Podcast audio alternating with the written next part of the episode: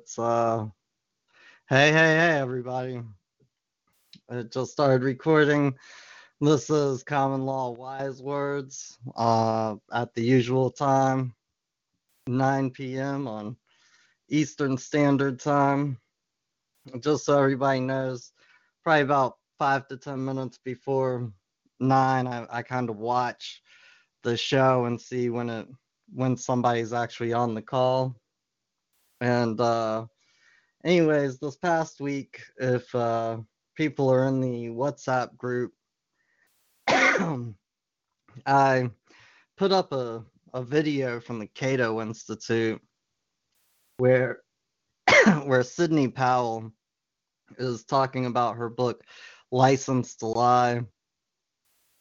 And I can't believe I just found this book now but the book is all about um, federal prosecutors and the leeway they have to not hand over exculpatory evidence, which is technically in law called Brady. It's a Brady violation. And she was working on some cases where uh, CEOs and executives from Merrill Lynch who did business with Enron. You know, back when the Enron thing was going on, they actually got prosecuted by the government, even though technically they didn't do anything illegal. But whoever was running Enron was obviously and really, really good with the politics of the federal government because most of those people did not get prosecuted and I was actually thinking my next YouTube video will probably be a shout out to her because in the Cato Institute um, video, she was actually talking, and, and this was, of course, four years ago, but she was talking about hanging up her law license until, you know, people in her family suggested that that probably was not the best thing to do, that she could probably do a better job sticking inside of the system. Again, my views on that, uh, on being in the system and being a part of the system and and trying to change the system from the inside is kind of like, man, the mafia is really bad. They're terrorizing the neighborhood. Why don't we go join the mob and try and change them from the inside? it, it just doesn't work.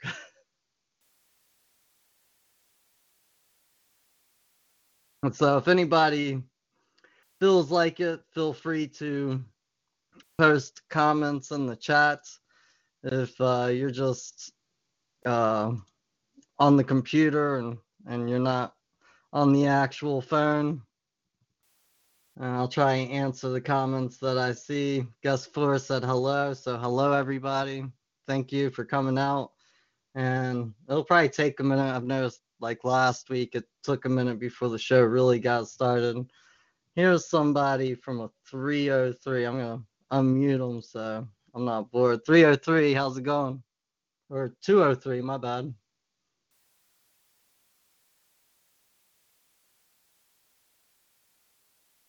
Hello? Oh, I had myself muted. How you doing? I'm doing good. How are you doing?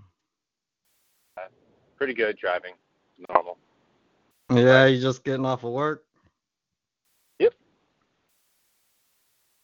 Sounds good.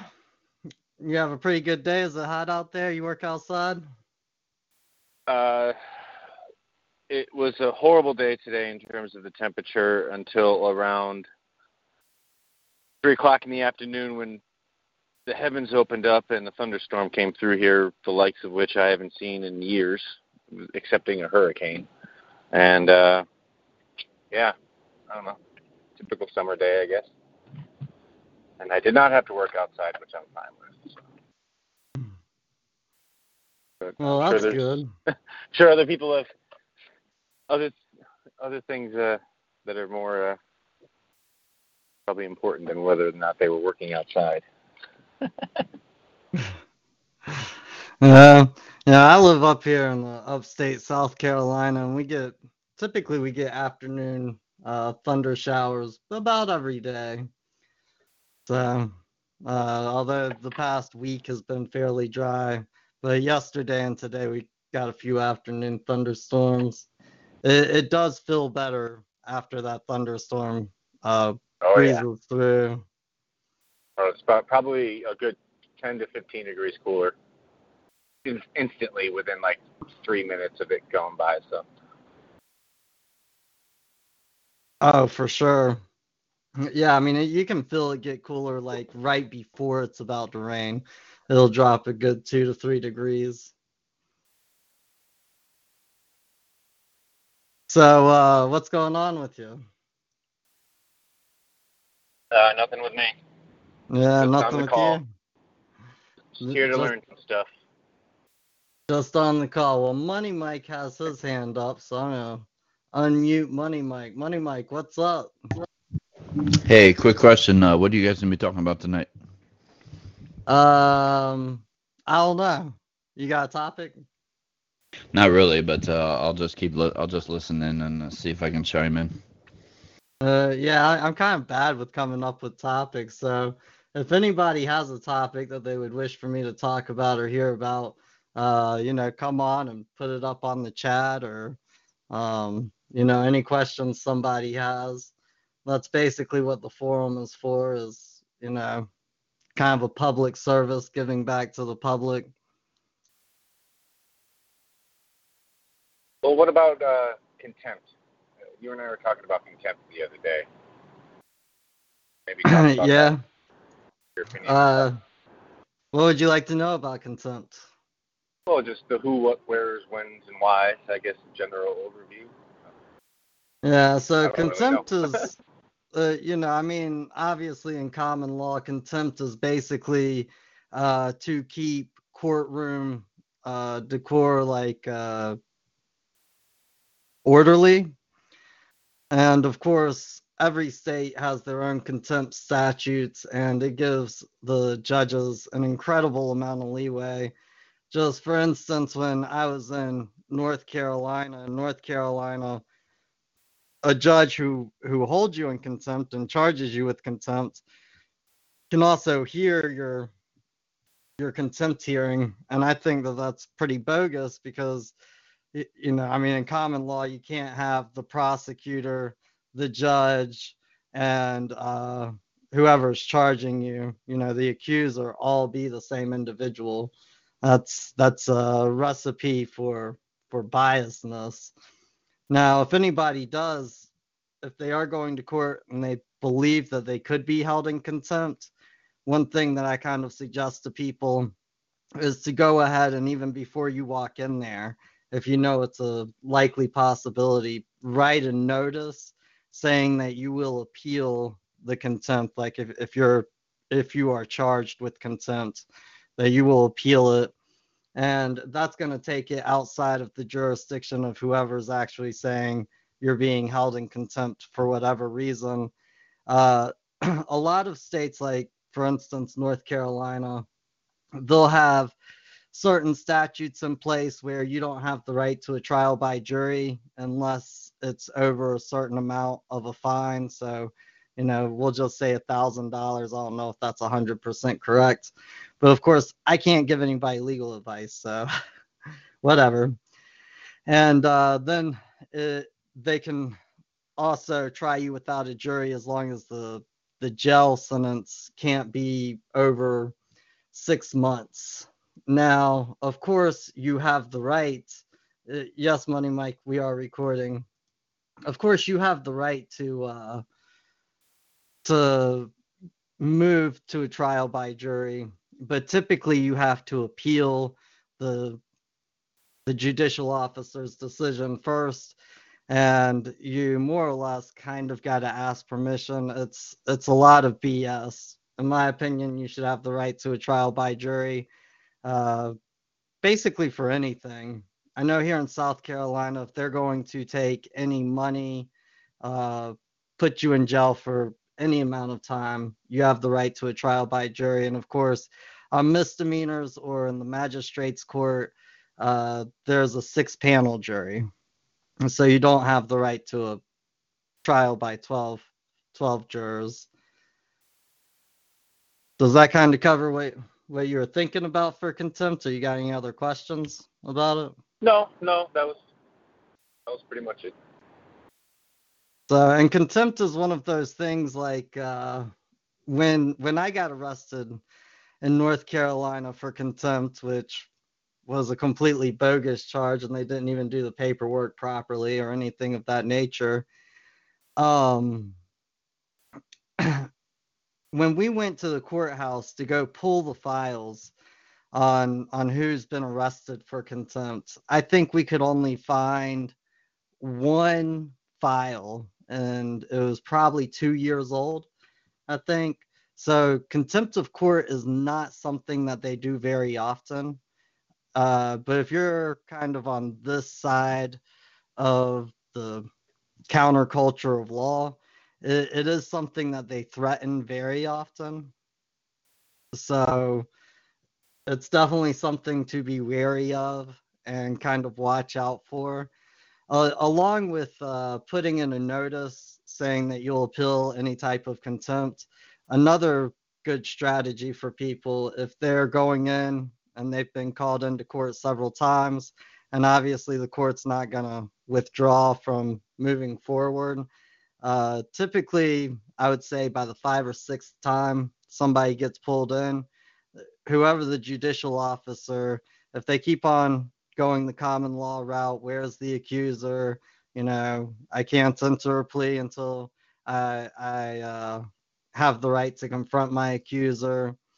Uh, who's the man or woman that I've done harm, injury, or wrong to? What have I done wrong? Um, they'll they'll probably order a mental evaluation at some point in time. So to avoid this, what I would do is if you're going through that type of process or those types of type of procedures or proceedings, if you have the ability, I would go and find your own therapist, your own psychiatrist, maybe set up a meeting or two or three, and basically just tell them your concerns. Tell them, hey, you know, I've been caught up in a court action. I'm worried that they might try and order a psychological evaluation. And so I'm here just to so that you can certify me for the court for not being insane. and typically people who work in the industry of mental health, a lot of those people come from fairly troubled past. And if you explain things to them pretty calmly and rationally, uh, and and you'll kind of know if you got the wrong the wrong therapist. You know, you should be able to figure that out probably after the first session.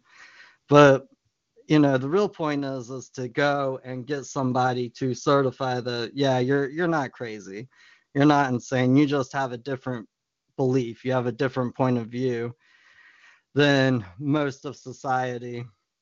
And this is one thing that I really love about the freedom of belief, the freedom of religion, however you wish to classify it, is because the freedom of religion, the freedom of belief is probably the most important right that's enumerated anywhere in positive law.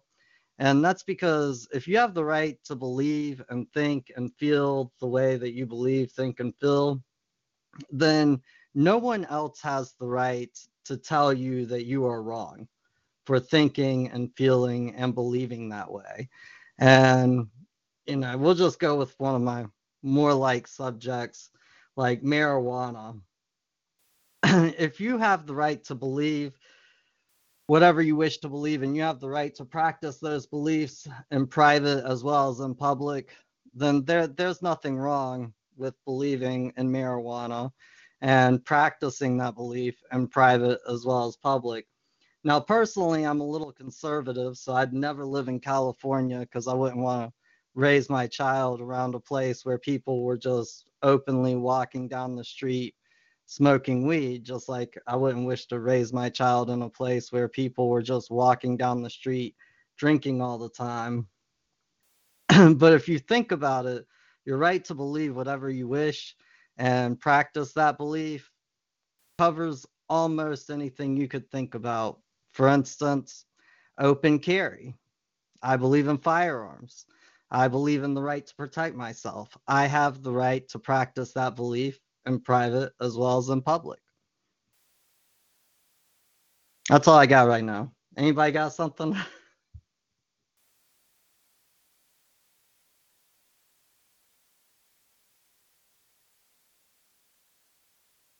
Two oh three. You got another topic to talk about? Uh, I don't know. I mean, there's so many things you could talk about right now, man. Well, just pick one and I'll start talking about it. Uh, Jesus. Oh. Um, Jesus. I don't. I don't know. I don't know. Um. Well.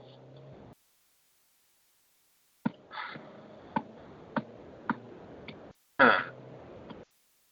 What's going on with uh? Anything going on with um? With Baba? Oh, updates for, uh, Baba. your stuff. Yes, some interesting things are going on with Baba. We thought that uh, the other side was going to be honorable, and and apparently they don't wish to be. Um, so I'll just go ahead and let this out.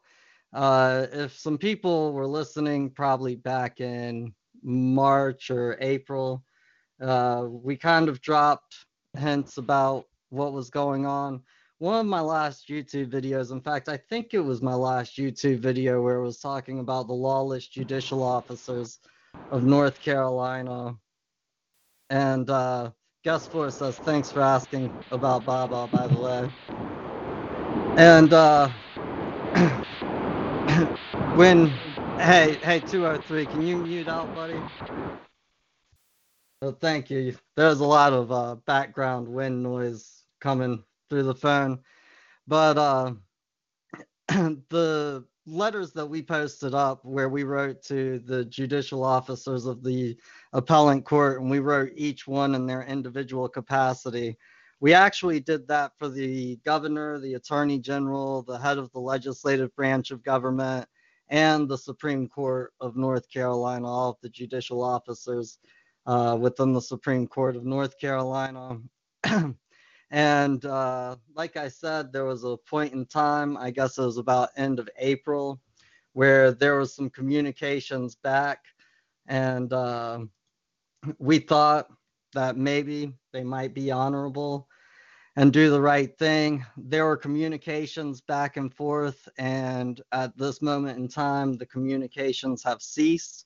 Obviously, we're going to move forward in a more public manner than than what we have done in the past, and so there will be videos coming out about that.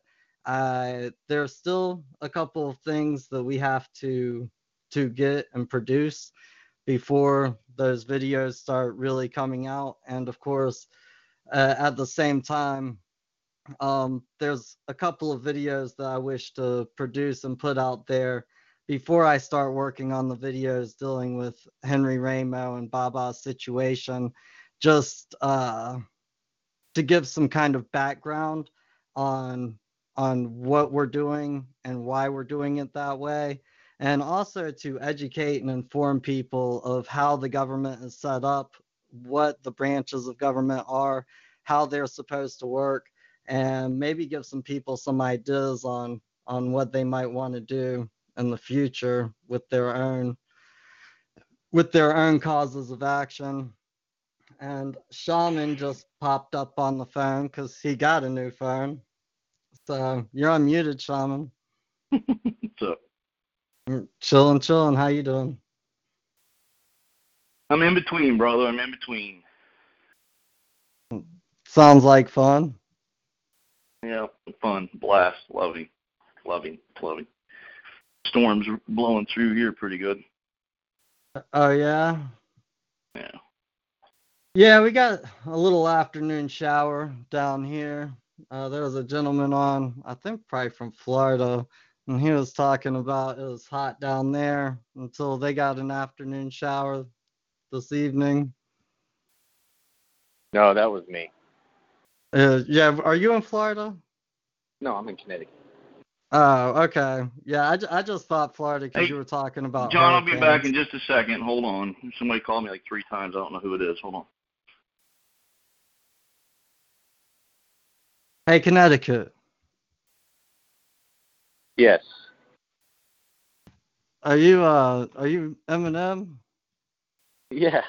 Okay, I didn't recognize the voice, man. My bad. Yeah, I just got your text and I was like, huh, I wonder if he's gonna get on the show tonight. I really should learn some of these um area codes Oh. and and who people are, huh?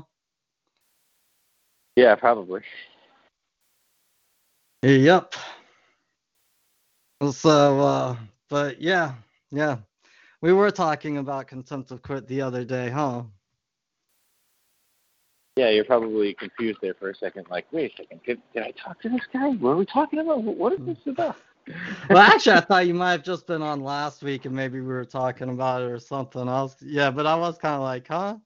What's going on here? So, but yeah, in fact, what you were asking the other day was how to, what, expunge or repeal a contempt charge? I was. Uh, I wasn't talking about how to. I was. No, I think that's. I think we were talking about how to, but you know, is it is it possible when when when to do that? Like, when is the action? Like, when you get charged with contempt, when is it that you're supposed to take action? And you know, it should be. A, is a, is uh, sorry, I can talk. It should be as immediate as possible. You know. But I mean, then there's your case where you were arrested what last April for contempt. You know, Uh, yeah, it it was last March. to get but, that uh, char- or last March, yeah. So is it possible to get that charge? You know, expunged off the record. I mean, and what's the good? So you got it expunged. Still doesn't change the fact that someone, you know, or you know, you or you know, whom whomever spent two days in jail or 30 days in jail or were fined this or that, you know. So you don't get your 30 days in jail uh, back. You don't get those 30 days of your life back, you know. So Yeah, well, actually, that's I mean, if, talking about.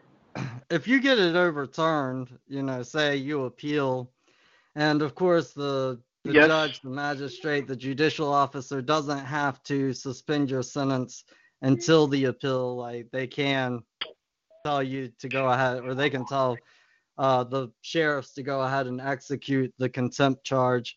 And uh, but if you did get it overturned, that is what insurance is for. You you can go back uh, for wrongful imprisonment. And that that's a whole nother process altogether. But for instance, in North Carolina, uh, besides what's down at the courthouse, and of course, if you go and watch the video about how you know the court has no jurisdiction, you know, they probably put all of that paperwork in in the middle of July, even though I was arrested in, in March. but I would be really, really surprised if it were on my record. Uh, you know, like if if a cop could pull it up from his computer and see, oh, he's been charged with contempt of court.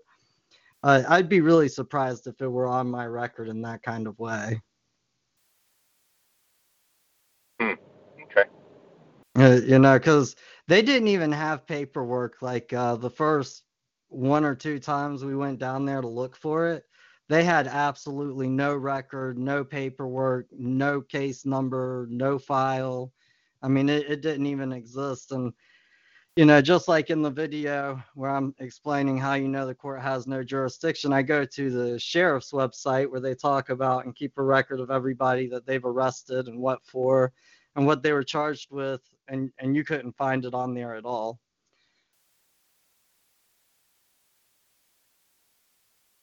I mean, if we lived in a perfect world, every time a judge threw someone in jail, and that and it, they were wrong, that judge would find themselves in handcuffs in jail, in my opinion, for the rest of their natural life, with all their property forfeit and turned over to the man or woman that they threw in jail. And with Uh, the lesson of with the lesson of, hey people, you better be goddamn sure who you throw in jail because this is what we're gonna do to you. You know? Uh, I, I agree that- with you perfect hundred world. percent. And in fact, like, uh, did you watch that video I posted up in the chat group um, from the Cato Institute with Sidney Powell. Yeah, Yeah, we had she- uh, somebody somebody on the chat group uh, posted the e e document. I think yesterday or the, the, the, the day before, a PDF of the actual book. Oh yeah, I think you actually didn't you post up the uh like where you Uh, could get it on. Amazon? I posted it on Amazon, but then somebody actually went and posted a copy of the actual PDF of the book for free. Like just click on the link and there's the book. It's in the Oh. WhatsApp group. I'll have to go check that out because that is definitely on my to read list. But one of the things that she was talking about in that seminar was I guess there was a judge down, well, it- was the state's prosecutor who got raised to the position of a judge down in Texas, and they withheld from the defense attorneys a bloody bandana that had evidence to prove that their client was innocent because it was someone else's DNA, and they spent 20 or 30 years in prison before you know all of this came to light. And she was saying that if you know if a judge throws somebody in prison like that, or or if a prosecutor throws somebody in prison like that and then becomes a judge, because he lost his judgeship and basically got a slap on the wrist. But she was advocating that they should have to go spend the time in prison that they they sentenced that man to. And I, I thought that that was okay. You know, that, that sounds like a pretty good idea.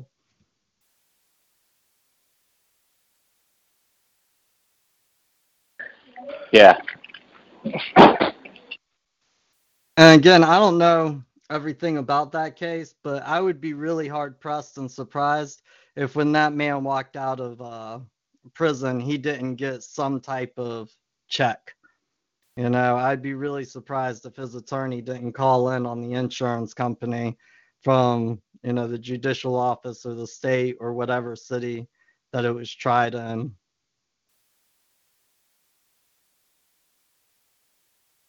I know up here in um, Connecticut is the home of Dr. Henry Lee, you know, the, the famous DNA guy who worked on, you know, O.J. Simpson and all this stuff. Well, within the past six to nine months, he has had at least two, if not a third, and right now I think a fourth is being worked on, high profile cases overturned where it was shown that his his investigative techniques and the way that he would collect DNA and all this stuff it was just basically flawed and that all the DNA evidence on these cases were basically bogus and had to be thrown out and there were two people who were found after they went back and they re-examined things they're like these guys are absolutely innocent and the only reason why they are in jail is because Dr. Henry Lee said that this is this was their DNA and we've proved that the methods that he went to that he abst- you know to abstract that DNA and to all that stuff wasn't right. And basically, so DNA is not the end all be, be all. DNA is just simply circumstantial evidence. Like there's it's they're they're starting to find out now that it's like oh wait a second. DNA isn't as fail proof you know as as as we think it is. It's very interesting that you were talking about that um you know exculpatory evidence and dna and stuff it, i just Uh, find yeah, that well- interesting. A little side note.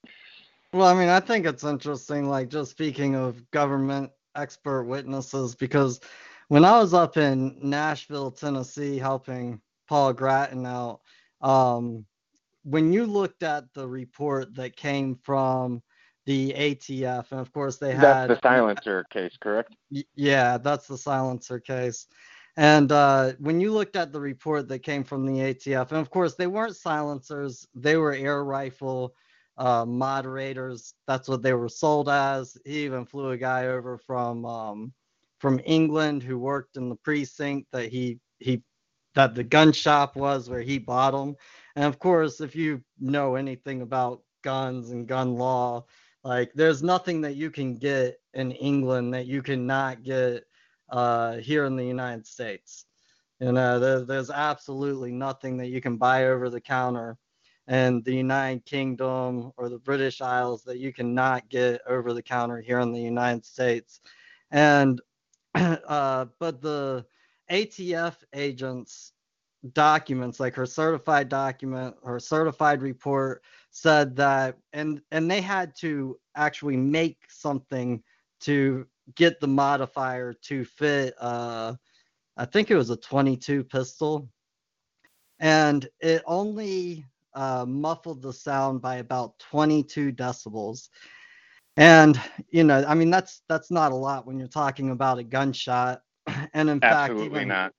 even by their own statutes that's that's not considered a silencer but when she was on the stand the way that she presented that testimony was not that it that it you know took away 22 decibels from the sound of the gunshot but that the sound of the gunshot was reduced to 22 decibels which is pretty good you know i mean i because i think uh, without the suppressor on on the firearm it was probably like 180 decibels or 160 Yeah. decibels Uh, speaking as professional sound engineer, um, the average uh, background noise, if you were to walk out on your average suburban home front yard, uh, the background noise of just the traffic uh, from a mile away can be upwards to 55 decibels. Okay. So 22 decibels. Yeah, the mechan- the physical mechanics of the firearm would be louder than 22 decibels.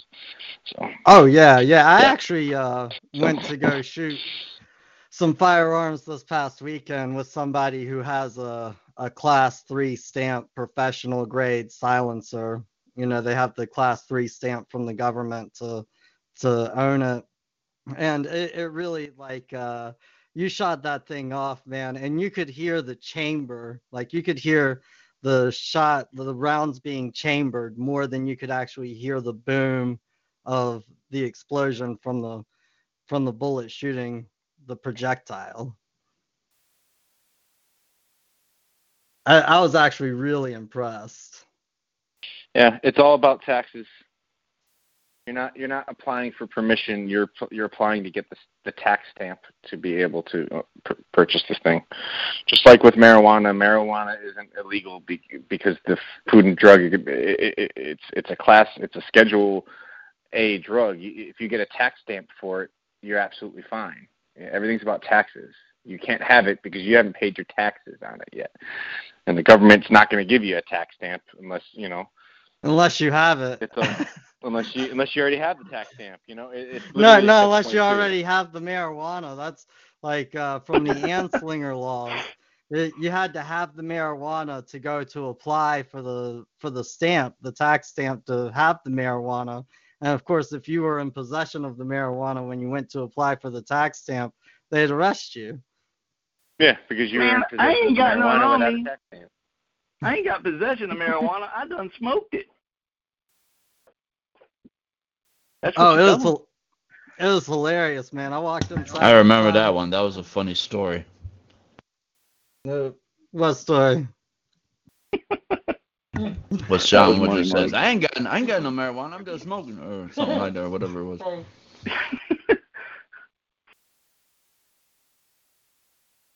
I What's think up, he was Sean? thinking he might be thinking about where do you have it on you? Well of course I do. Where's it at? It's right there. Where? Hmm. On the hood. I don't see it. It's right there. It's right there. It's right there. Well that ain't marijuana. Well you never asked me if it was marijuana. Man, you know what I meant. Say what you mean. That was hilarious. I love that. Say what you mean. Yeah, like oh, where I do mean, live? he I I live here. Where- I, I live where my body's at. What do you mean? Where do I live? What a stupid, retarded question that is. Where do I live? Where, Where do you live? On uh, like, I hope if it's anywhere f- than where you're at, then you got trouble, my friend. I don't. Then you're That or you're- How is that? Yeah, that or Or you're, you're really, God really Almighty. powerful. yeah. Oh, you mean where is it at night that I put my head to sleep? Or where do I receive my mail? Oh, that's not what you asked. mess with that poor guy. That was funny. I wish to God I had seen the video or been there for that one. Oh my gosh. He was just having a blast. So was the lieutenant watching this guy do it. And this is why everybody should have a uh, video cam, like a dash cam in their car. that way, when something funny is about to go down, you can play it for all your friends. Because believe me, if a cop pulls you over and some funny stuff goes down, they will not release that video. no, especially if it's in your favor. I can tell you, they got lost.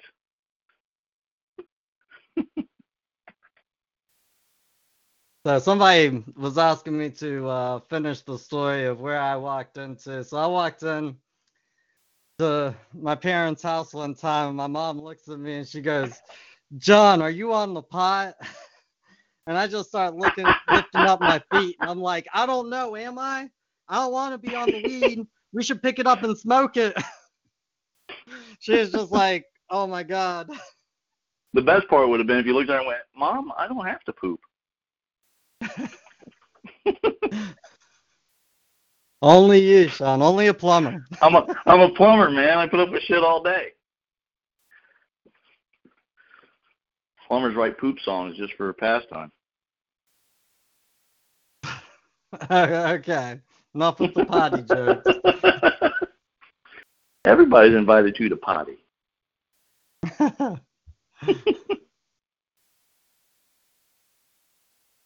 Check So please. what uh, so what uh, mighty topic are we going to tackle today? Are we tackling something different, or are we going to tackle what we talked about earlier? I don't know. We've just kind of been talking. So Okay. uh, Eminem got on pretty early, and I started talking to him, and I, I didn't even realize who was on. And uh, you know, I was talking about uh, Sidney Powell and what I exculpatory evidence. up. Yeah. Yeah. And what I posted up, and apparently Eminem said that somebody posted up the PDF to that book. So I'm Oh, gonna have no to doubt. go and check that out. Yeah. Yeah, for sure. Because I was going to go try to buy it if I could. It, yeah, it's only like eleven or twelve bucks, I think.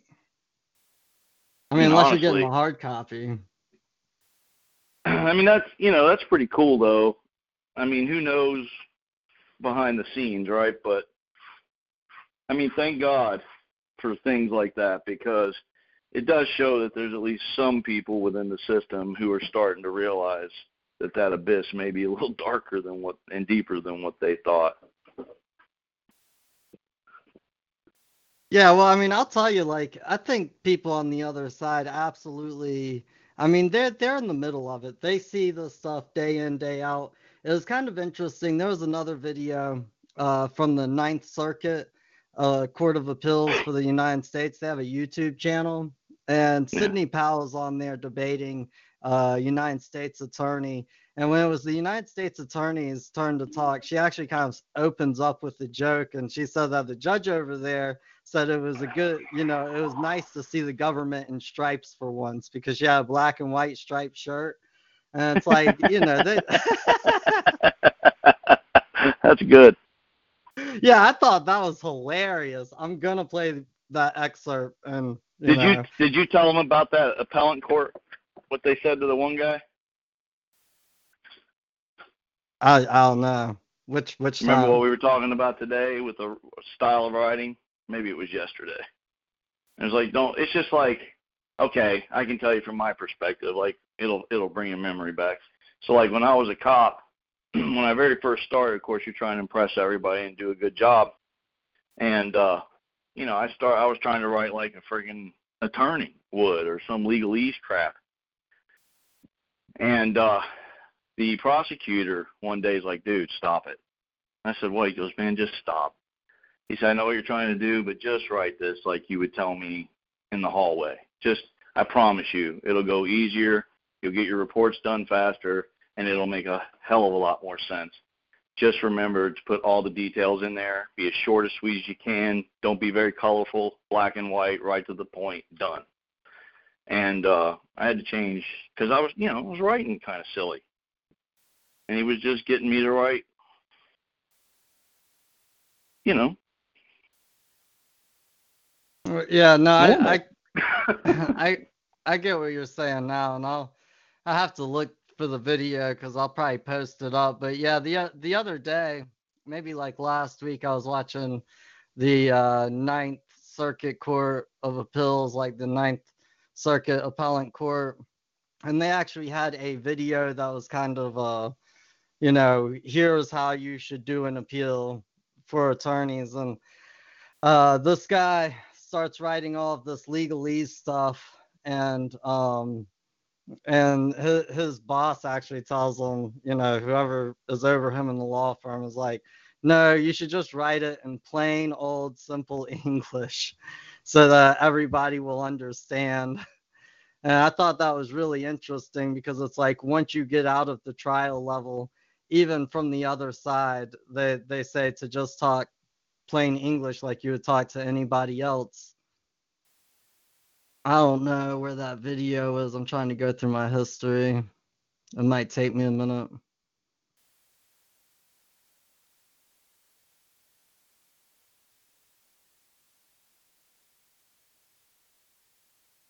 So if anyone else wants to talk, Well, I mean, kind of based on what you're talking about right now, um, like using uh, uh, legalese, lawyer language, and stuff. Can you talk about the paradox that is the man, the style, uh, the manual of style?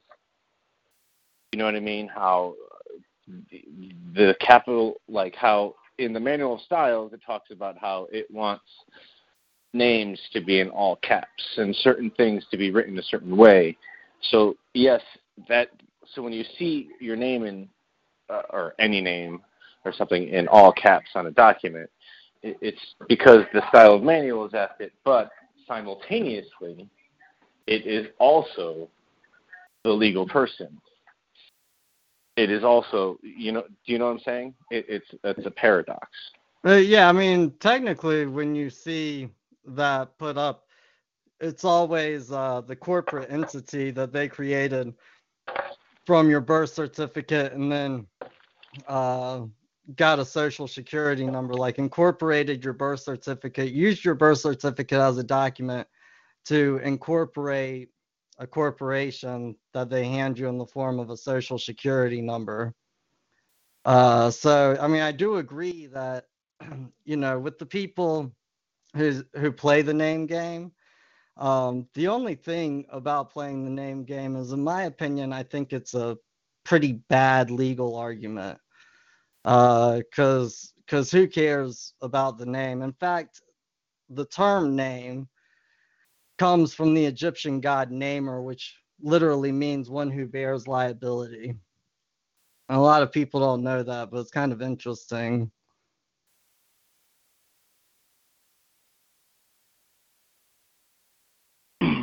Yeah, very good. Do you uh, play the name game a lot when you're at court? Do I? Well, I mean, do you? Uh, yes, I don't mean yes. Do you or have?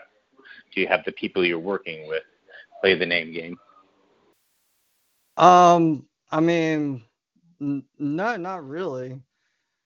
Uh, I mean, like I said, I, I think it's kind of a, a bad argument. And when you're going to court, you're not there to, uh, you know, basically, you're not there to argue about uh,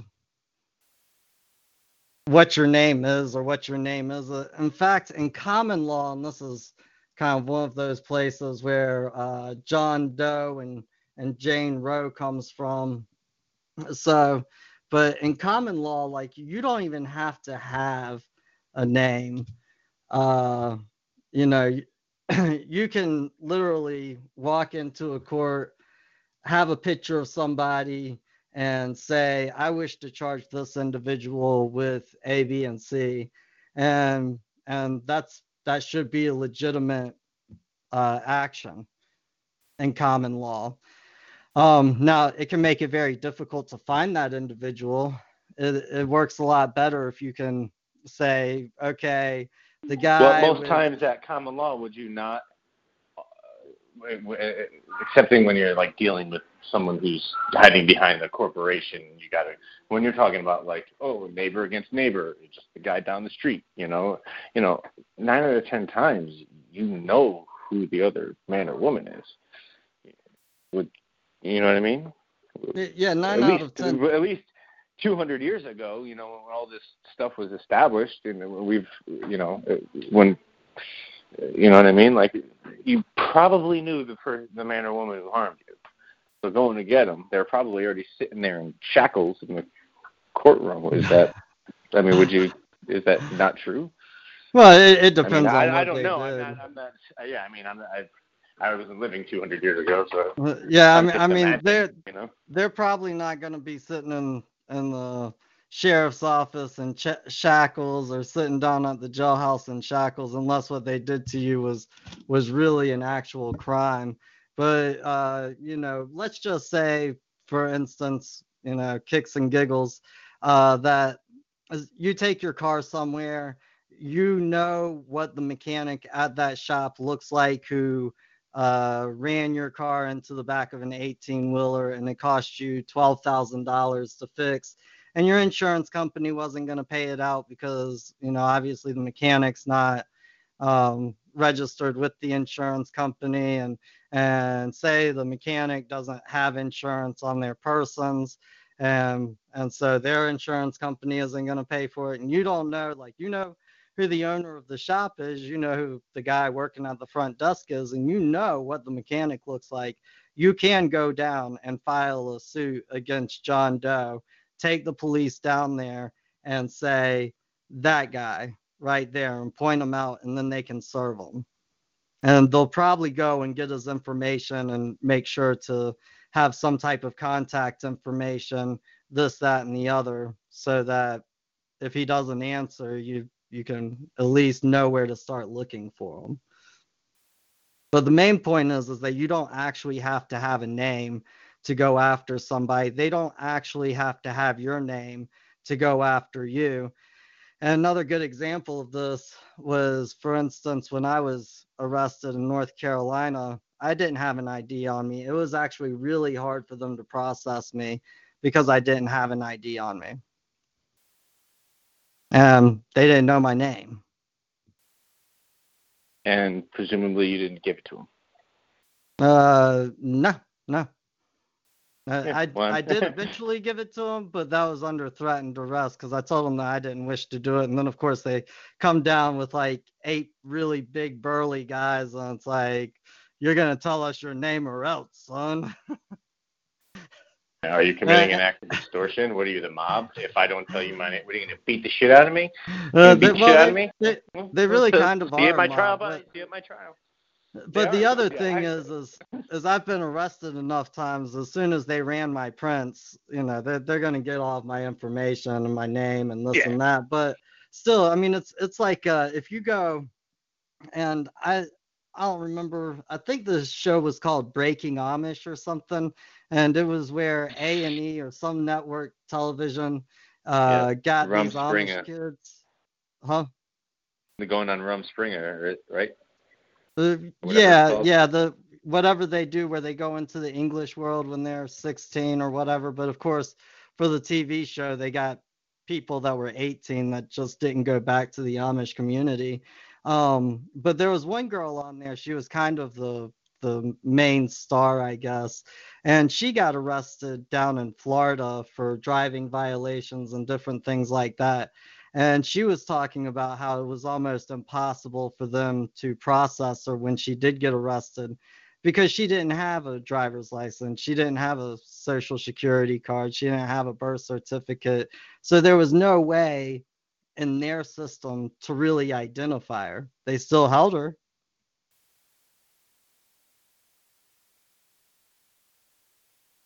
I'm sure they They- did. I'm sure they did. yeah, they, they still charged her. I mean, well, you know, this is something I'd like to know, and maybe Shaman can, if you still are you still there, man? Um, you guys can talk about this because I I haven't heard uh, and come across much information on this, but I've, I've heard it, but I haven't come across much information to verify it or whatnot about how police departments are private corporations, and maybe if you know anything, uh, explain that the relationships between the various municipality and local governments and those police departments. Uh, you know, uh, you know what I'm talking about? Well, yeah, I mean, I know what you're talking about.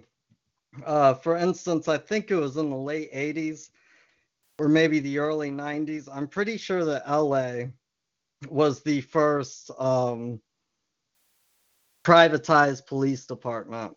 And then, of course, it worked so good in Los Angeles that uh, I'm pretty sure New York kind of shortly followed suit.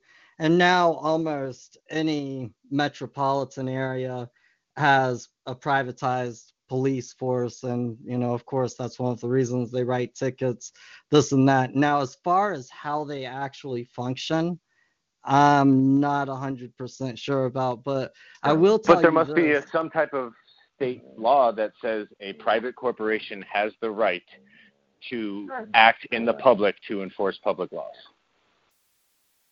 Like it must be outsourced. It must. It's got to be like, well, we don't. We no longer wish to be responsible for this, so we're hiring you to do this for us on our behalf, or we're giving you the power. I mean, is that how it how it works essentially? Oop, that's the dog. Well, I mean, I I don't know if that's how it works or not. I haven't seen anything like that. Um, uh, what I will But if they're private, like, then how can how can a private what what does a private corporation have any right to tell me what I can or cannot do and have any right over me? If they're private, they're not public. They're not they're not Well, created they're not created by statute. and, and what what I'm what I'm saying is like, for instance, let's take L.A. County and LAPD. You know, and that was one of the first privatized police departments, to my knowledge, and also to my knowledge. Uh, my guess would be is that it would be something worked out between the sheriff and uh, the the company, the private company, because the sheriff still has the law enforcement authority for the state, and even places where there are privatized police departments, they still have sheriffs, and of course the Uh, sheriffs except- voted except and elected. state. Huh? My state actually voted uh, by constitutional amendment to get rid of the sheriffs and and give all the powers to the state police and basically run uh, take the powers of the sheriff and give the law enforcement powers to the state police and then the, the more the court uh, then the court powers to um, the marshal service. What, like the state marshal service? State marshal service, yes. Okay, yeah, because I mean, that's something that I don't think a lot of people really understand is that marshals aren't just federal. You know, there there are state marshals as well.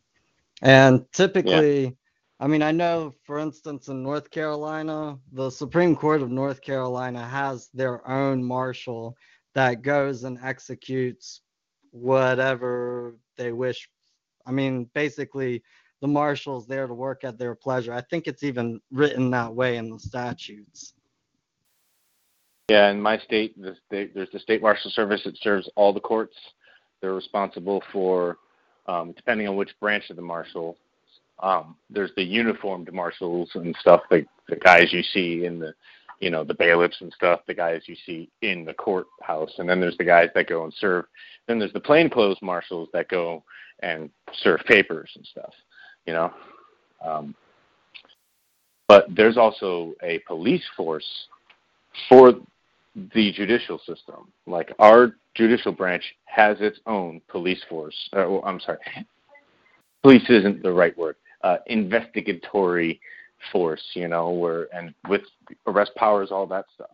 Now, the, Yeah, they have their own private know- security paid for by the Yeah. state. yeah, exactly, and but that that force only deals in threats to judicial members.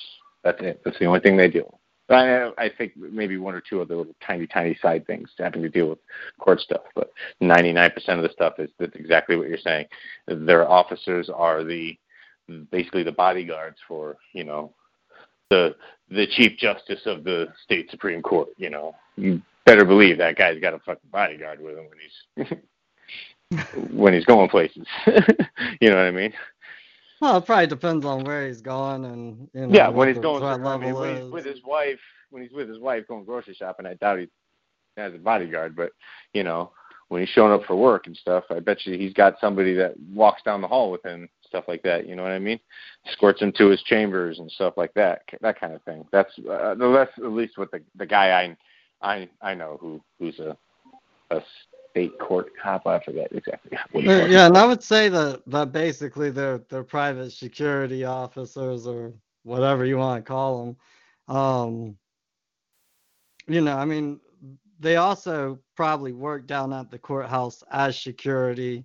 You know, when they're not doing that, because I'm sure that they don't sit around and hang out outside of judges' houses all the time and you know watch over them wherever they go and you know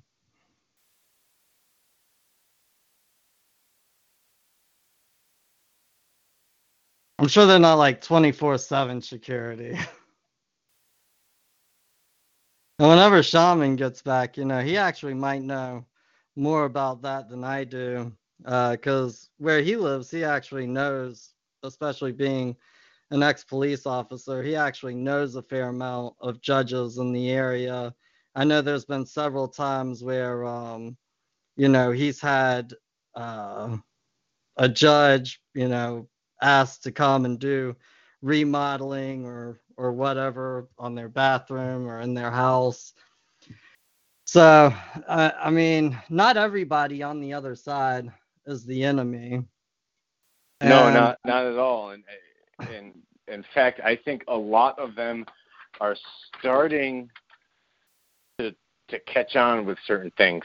I think they're starting to be like, all right, you guys, guys got a little out of control with your games here. Yeah, we'll, we'll let you play them a little bit here. You can make your money, but you know, you guys started to get so out of control that the people started to notice, and you starting to wake people up, and started to wake the sleeping giant. Guys, got to tone this shit down. I think that's what's happening. And I think yeah, they well, I- realize I, that think people that's are. kind of twofold, man, because it's like you were asking about about Henry earlier, and one of the things that really kind of scares me, seeing the progression of how the courts have been running over people more and more, have been testing people more and more, you know, have not been respecting the I don't consent as much as they used to. It's like publicizing what's going on with Henry and then not really seeing a reaction, a big reaction. It, it's it's scary because when the other side does things like that, when they way overstep their boundaries, and people are out in the street trying to bring attention to it, trying to holler about it, trying to say, "Hey, look at this." If they'll if they'll do this to an 88 year old Korean War veteran and absolutely take everything that he has and that he has ever worked for in his entire life and basically just not care and when he objects to it throws them in handcuffs and takes them down to a cell.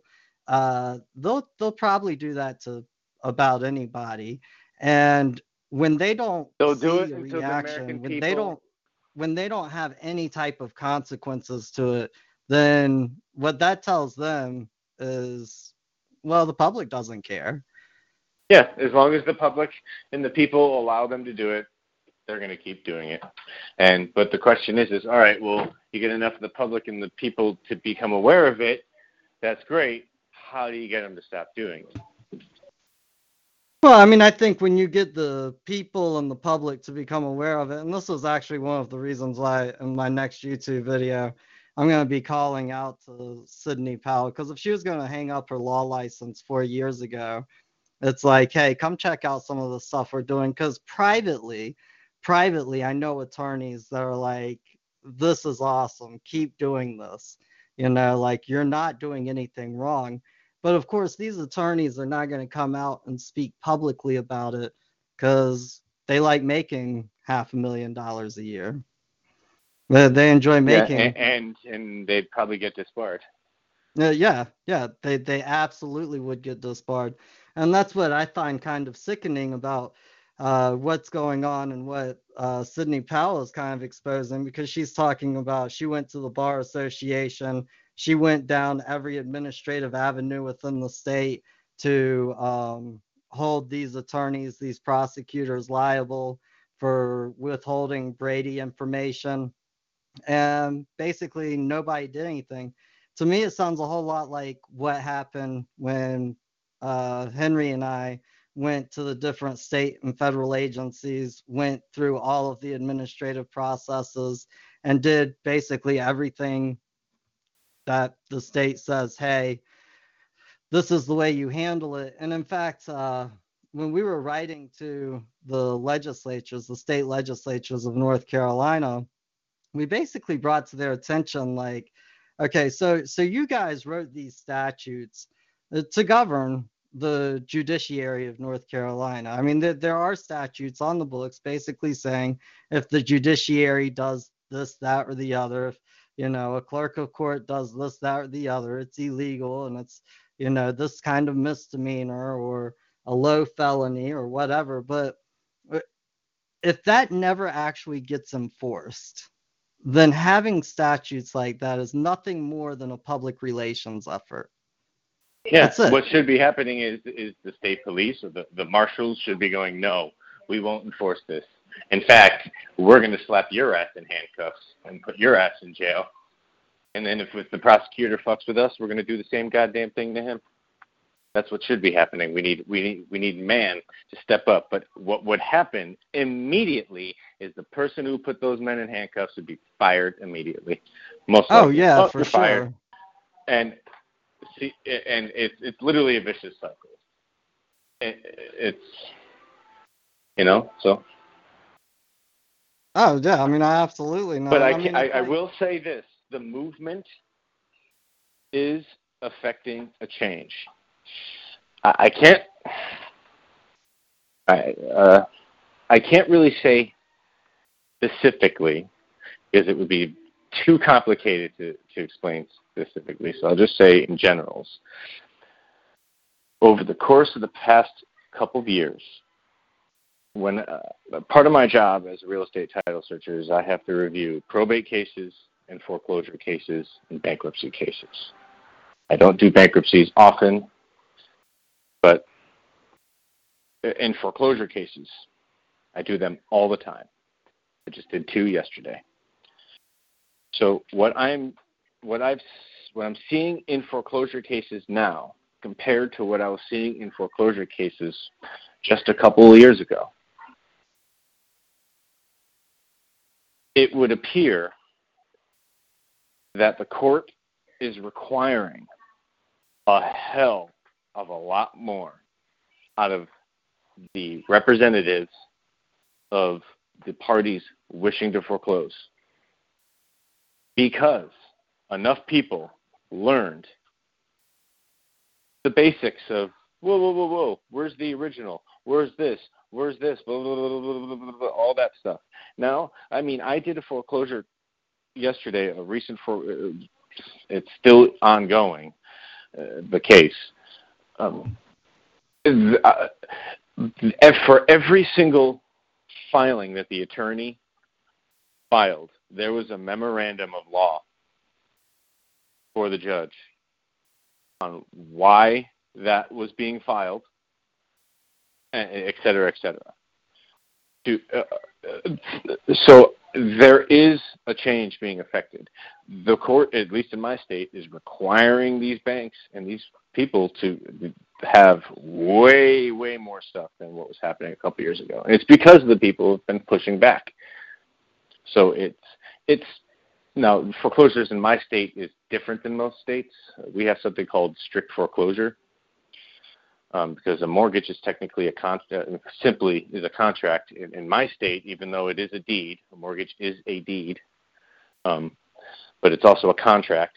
And part of that contract, you know, it says that the, the bank has these rights and they can do this and they will foreclose. And upon doing this, the property's foreclosed.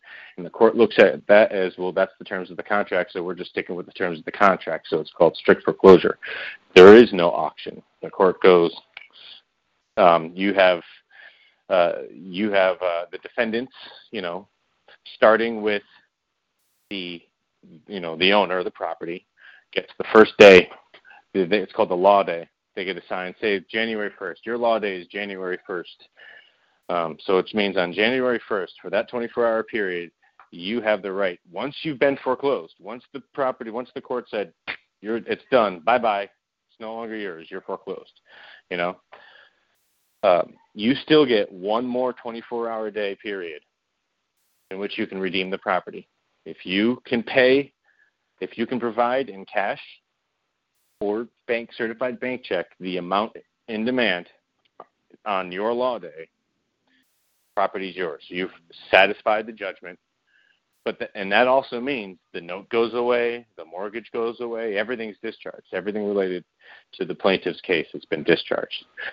Um, and then in in inverse order, after that, you know, so Jan- January second would be, say, the hospital who had a judgment lien. January third would be the the you know the the construction company that's got a, a judgment lien. You know, because for being foreclosed, most likely have other liens or tax liens or something like that. Nine out of ten times, at least I've seen. So, but, but actually, back to my other point. You know, but these these cases are just they're requiring way more. It's so, and it's because, and I, I've seen it directly. I've seen defendants challenges in foreclosures, uh, you know, putting things in and just being like, "Where's the original note? The original, you know, original's not here. Um, these this wasn't assigned and it's not assigned in the land records. There was no lis pendens file. All this, you know, just challenging all the basics and and and stuff like that. So it, it is working. Well, it's actually kind of Slow but sure. I, I was talking to somebody yesterday, and they were talking about uh, foreclosure that they knew somebody um, somebody going through, and the bank actually offered them money to stay at the house while it was being foreclosed. And of course, they were fighting the whole process. And and when they told me that, I was like, of course they're they're gonna offer you a little bit of money to stay at the house. And and they were like, like why?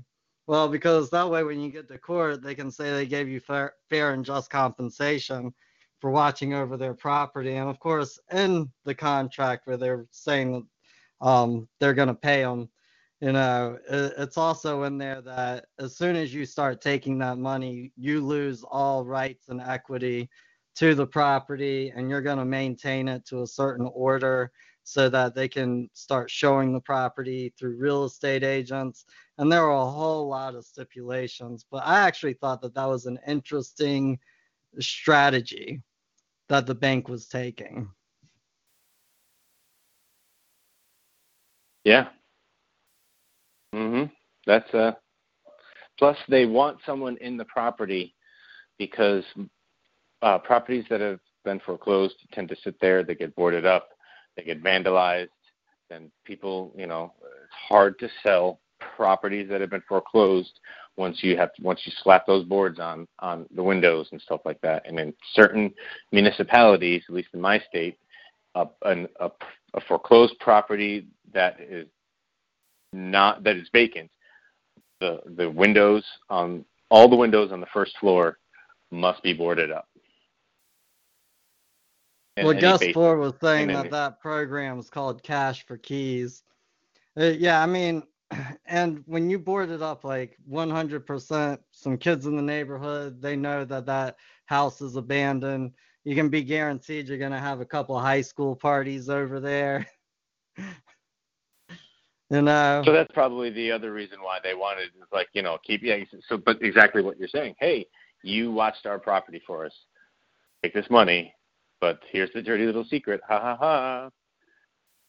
It, yeah, and it amazes me in a lot of ways how how many people don't read the contracts, the agreements, the things that they're getting into. They just, you know, oh, I'm I'm gonna get money.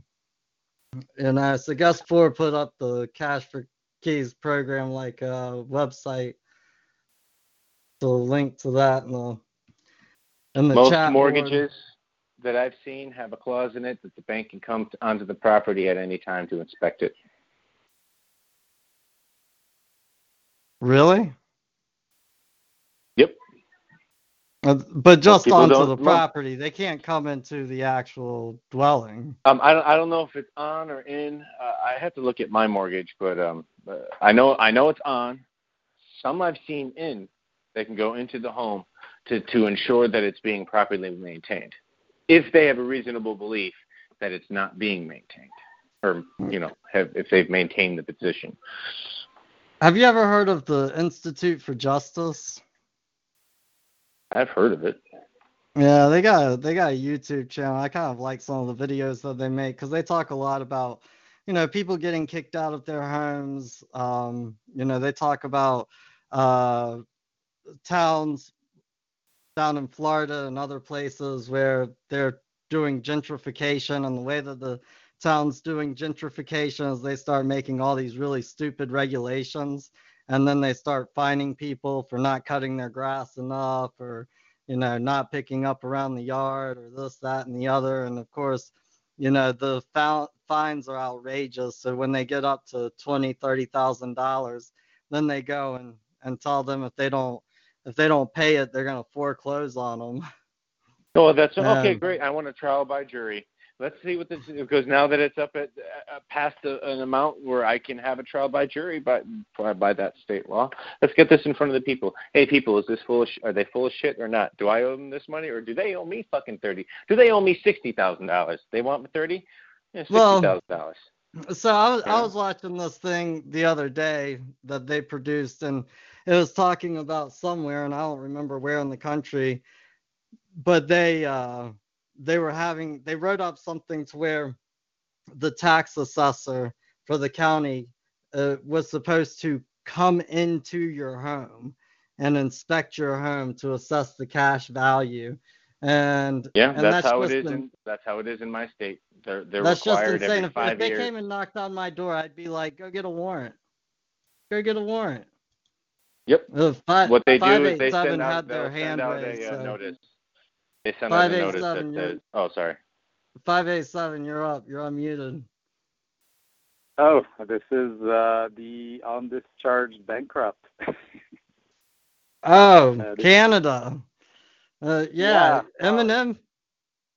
Eminem is probably like uh, kind of like he was saying just a minute ago. He he does bankruptcies, and he he's a title searcher.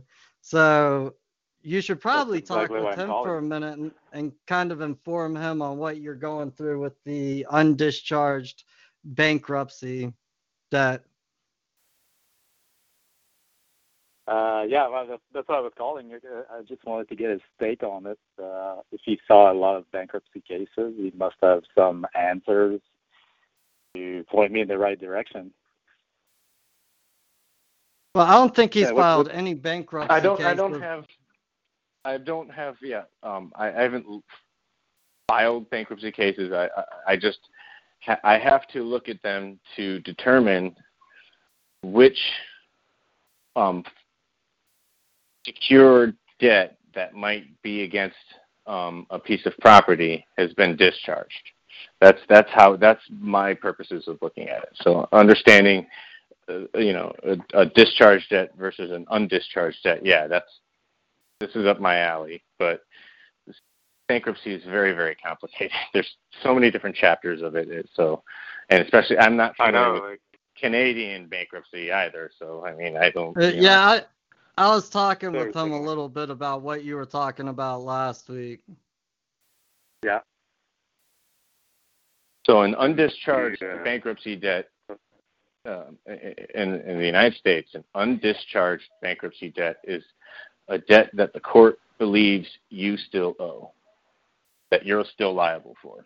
So say you you go to I'm declaring bankruptcy. I've got my house, I've got my car, I've got a a judgment lien for ten thousand dollars for heard a of, credit card or uh, something, you know. have you ever heard of a debtor rejecting the the executory contract in a bankruptcy case? Nah, I I wouldn't even know what that is. That I, if I ever came across something like that, I would call my boss and be like, "Hey, what is this? And explain it to me. Uh, my boss being a former lawyer. Okay, so you see, that's what I mean. Like, it's so hard to find information about dealing with bankruptcy. And Have you looked at the rules of court? bankruptcy. Like No, I haven't go looked to at the yours. rules of court. Yeah, so try uh, going Bankruptcy court. to the yeah, try going to the bankruptcy, like going to the court website for your you know district or, or wherever, and going and looking up, you know, the Canadian rules, you know, of for bankruptcy court, and then go and look to see if there's any local rules at, for bankruptcy court, and then go and see if they have anywhere listed set of you know the bankruptcy laws or any type of you know just indices of resources concerning bankruptcy.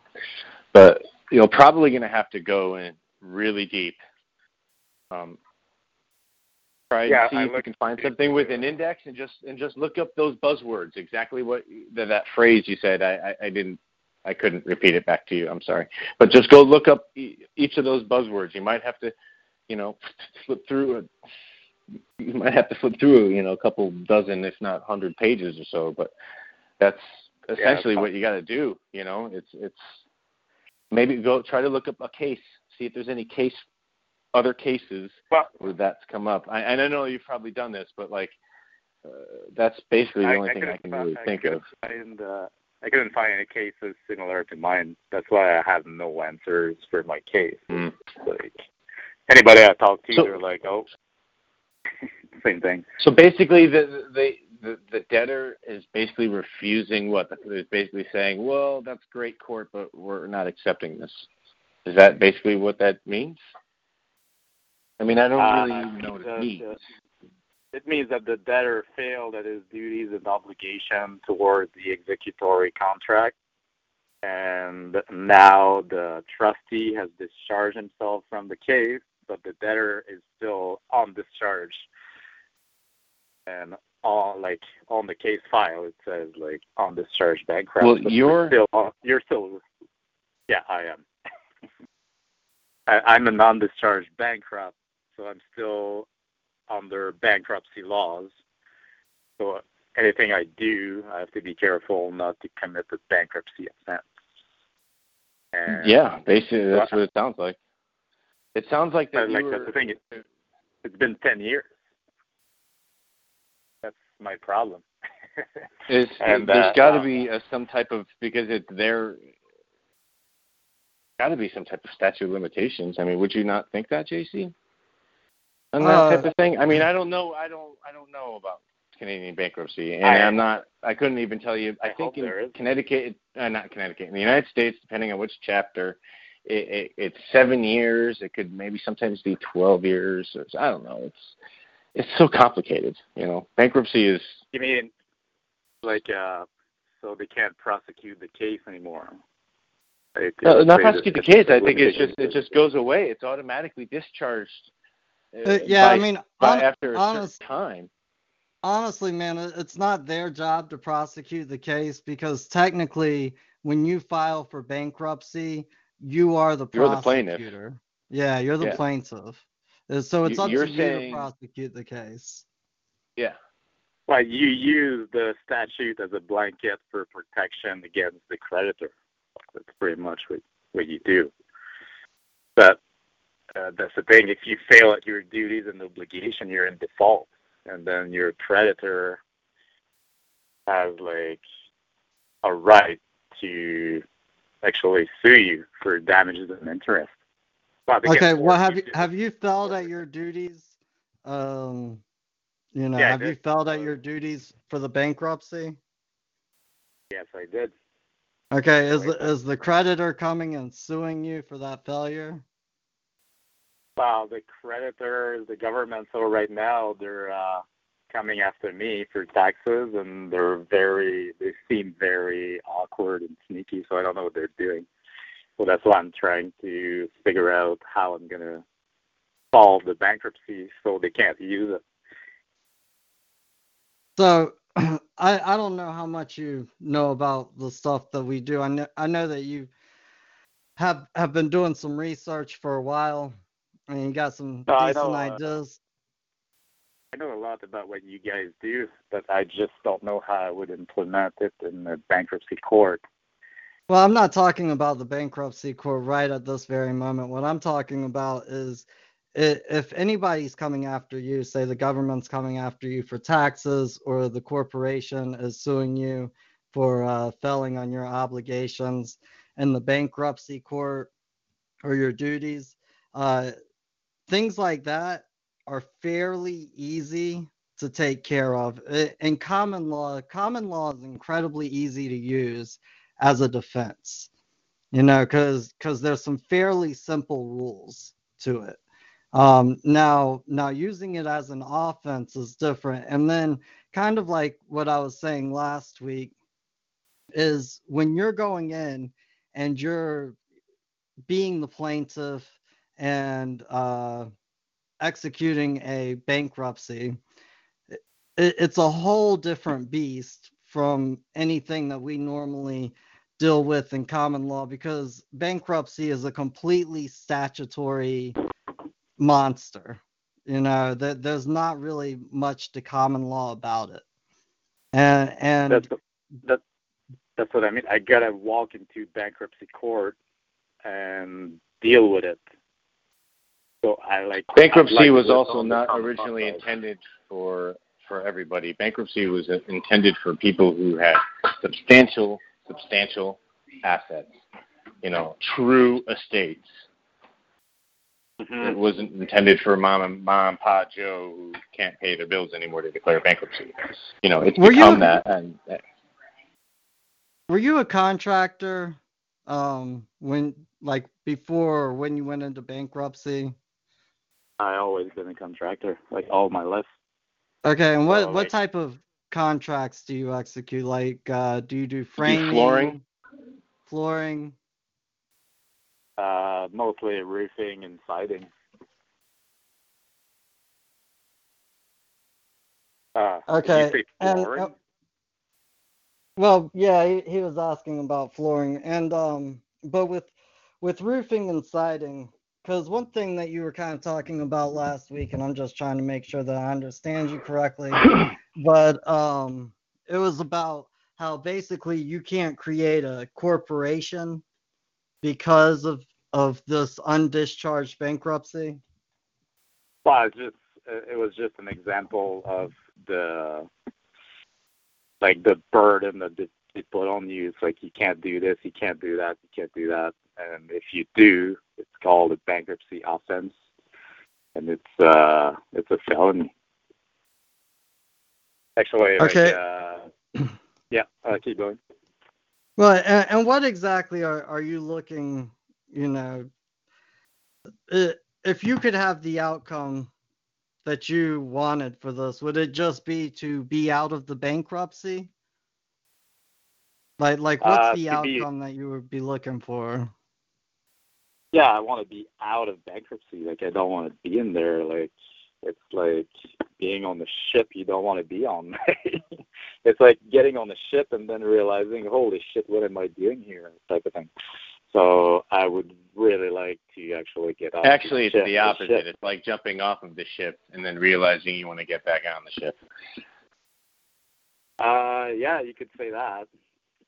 But that's the thing. Like, uh, I know I can reject the contract. I'm just worried about what implications, uh, like that involves. You know what I mean? Like, uh, I don't want to go there, walk in court, reject the contract, and then just get deeper into problems. So I'm trying to figure it all out, and it seems like bankruptcy bankruptcy court is like one of the hardest statute to understand. It's like very complex. Okay, what And what been- would be problems that you could maybe foresee if you went in there and rescinded the contract and just I mean my guess would be you rescind the contract and the creditors are still gonna have a debt sheet for you. You know, I mean that's Would that's not say- going right. Would you say that reject and rescind is the same thing? No, what I'm saying is that if you go in there and you rescind the contract, okay, you, you say, hey, you know, I didn't ever mean to declare bankruptcy. I didn't ever mean to get myself in this pickle. Now, today, I realize it was a horrible idea. And I'm just going to have to rescind the contract. I'm going to have to rescind my consent, you know, recess this case. Uh, what do you think would happen to get you into a bigger hole? Like, obviously, the debt would still be there. Obviously, the creditors could come and sue you for that debt. Well, what what I really worry about is that they put me under like a deep, deep investigation when they get like all bank statements, like all anything they can find on me and make an investigation and try to send bankruptcy offenses that I could have committed and then just like try to prosecute me for a bankruptcy offense, which could Cri- be criminal. criminally prosecute you? It can be criminal depending on what they actually come up with. And, Well, I mean, uh, one one really beautiful thing about criminal prosecution in any common law country is they they have to have this magical thing called intent. Mm-hmm. You know, it's it's Totally. not just enough Yeah. that you broke the law. You had to break the law knowingly and willingly. You have to know that you were breaking the law. You know what a great But don't example of they say that is, that JC? Don't they say that the ignorance of the law is no excuse? They do say ignorance of the law is no excuse, and I agree with that. Like ignoring the law is not an excuse. But if you're if you're unaware of the law, it's a different story. Especially when it comes to criminal. Yeah. What were you gonna say, Shaman? Well, I was just going to tell him, like, just like the silencer issue, like, that guy, the reason he went to jail is because, like, what he had done was actually wasn't wrong. Like, they weren't silencers, but because he believed they were, he had intended to treat them that way. So all of his intentions were criminal. And that's why he went to jail. And that's why he felt guilty. And that's why he couldn't stand in court. But, like, JC's saying like if you didn't intend to do it or you don't even believe it's a law or you didn't you didn't know it was a law, where's the intent? Like where's your abilities to uh Yeah, yeah. you see what I'm saying? Like Yeah. like that's something you need to get in your heart immediately. Like if you weren't it's like hey, you hurt my feelings. Oh man, I didn't mean to hurt your feelings. I wasn't trying to hurt your feelings. Like how can you be held liable for you see what I'm not you know what I'm saying? You weren't trying to do it. Yeah, You didn't even know about it. like the case law uh, on uh, tax evasion, where it says that uh, you cannot be prosecuted for tax evasion if you don't think that you have to pay taxes in the first place. Uh, like same principle. Well, exactly. Well, well, for instance, I I've never paid taxes in my entire life, okay? And they've never come after me for tax evasion, and I know people even close to me that believe they should have. And the thing is is that I'm not evading taxes. I'm just not paying them. Okay? It, it's like if I were paying taxes and I withheld a certain percentage of those taxes, like I'm I'm going to pay for company A, B, and C, but company D and E, I'm not going to report to the IRS and I'm just going to evade those taxes. That's tax evasion. You know, but Mhm. when you just when you just don't pay, when you're just like, hey, wh- why do I owe you money? You know, that that's not tax evasion. And I think what Sean Sean brought up was a really really good point because I sat through that case um, where Paul Grattan was getting charged with the silencers, and one of the key things that the prosecutor had to prove was the fact that he knew what he was doing was illegal because he he broke them down into separate pieces and he melded some pieces and he put some pieces in his luggage and he did this and that and obviously the only reason you're going to do that is because you know what you're doing is illegal Yeah, it'd be like like if you if you're married and you kiss your wife in public, would you try to hide that? Of course not. Would you care if it was illegal? Of course not. I mean, I know it kind of seems like a silly scenario, but when you really think about it, you don't hide it if you don't think it's wrong. Well, that, that's that's my concern right now. Is that now I know, and uh, so I'm looking back and I'm like, holy shit, have I done something that they will use against me? And that's the thing I want to get out of it. I just want to, I want out of it. Well, So well, I'm how do you figure- know now? Like, I, I don't even know what they would criminally charge you for, so I'm a little confused on that still. But I, Yeah. I'm gonna ask you, how do you know uh, whatever's going on with this bankruptcy? Like, if you pull out of it, how do you know that it would be criminal, and what about it would be criminal? Because I'm Well, still I've been confused. reading, uh, I've been reading a lot of case law, and they always go about hiding assets or like using ways to get around Hmm. the bankruptcy or whatever. And that's the thing. Hey. It's like they investigate you, and the court decides. That's, Hey, let me ask you a that, question. You you said you're a roofer, right? yeah. Have you ever done metal roof before? I just finished a 3,500 square feet job. You ever cut a piece wrong? Uh, yes, many times. Okay. So all right, so you cut a piece wrong. What do you do? Take it down, and you grab that extra piece that you bought, right? Hmm And then you And take the recut measurement again, hope I'm gonna get you it right. it. Okay, now because you figured out you were doing something incorrect, there was a mistake, right? You made a mistake. Mhm. And now you realize that mistake, and now you're correcting the mistake. Does that make you honorable or criminal? It's making me do the right thing. Like that's There you go. doing the right thing. Yeah. There you go. So look, you're reading a bunch of case law that didn't pertain to you to begin with, that you probably don't even understand what you're reading 100%, or maybe even at all. I don't, I don't know where you're at in your I have understanding. no clue. But here's what I can tell you: you are, a, yeah, you're a different person and man than any of those case laws. And so, all you can deal with is you. All those things are going to do is scare the hell out of you.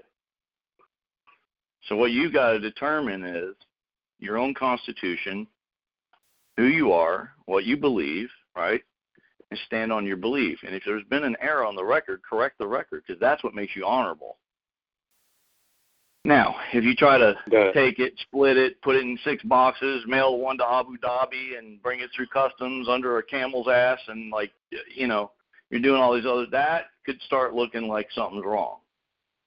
But if you're not trying to hide the kiss and you're not trying to hide the metal, you're just making a new cut and making it right. I just, I think that's a better way of looking at it. Like my own, That's I had a a, good had a tax case. I had a tax case. Okay, they were coming to my house, but I didn't fight them. I told them exactly what I believed, 100%, right up front. Andy offered Hey. him coffee. and I offered him coffee.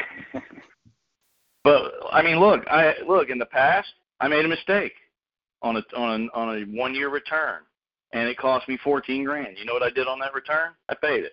Didn't argue. Paid it because hey, I screwed up, screwed the pooch, made a mistake. I'll own my mistake. After that, no sir.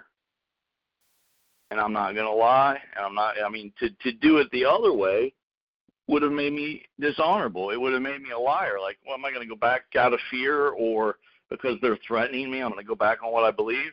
Then they would have thought me a liar. You see what I'm saying? Then they would have started Mhm. investigating, going, oh, well, why did you do this? Why did you do that? No, man. I opened my life like a book to them, and I said, this is what I believe. This is where I stand. I'm not trying to get out of nothing. It's just where I'm at. So that pretty much means like walking into bankruptcy court and speaking from the heart. Like I mean, that's Well, you the only should thing you should out always speak from the heart when you're in court. Always. And you also ought to speak on paper.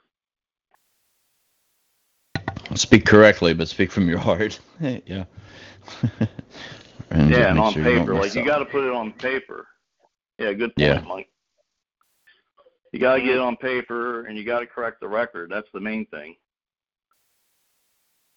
I mean, keeping in And mind that we don't know. Go ahead. Sorry. And it's tough to- just- well, let me it's just tough say, like, Yeah.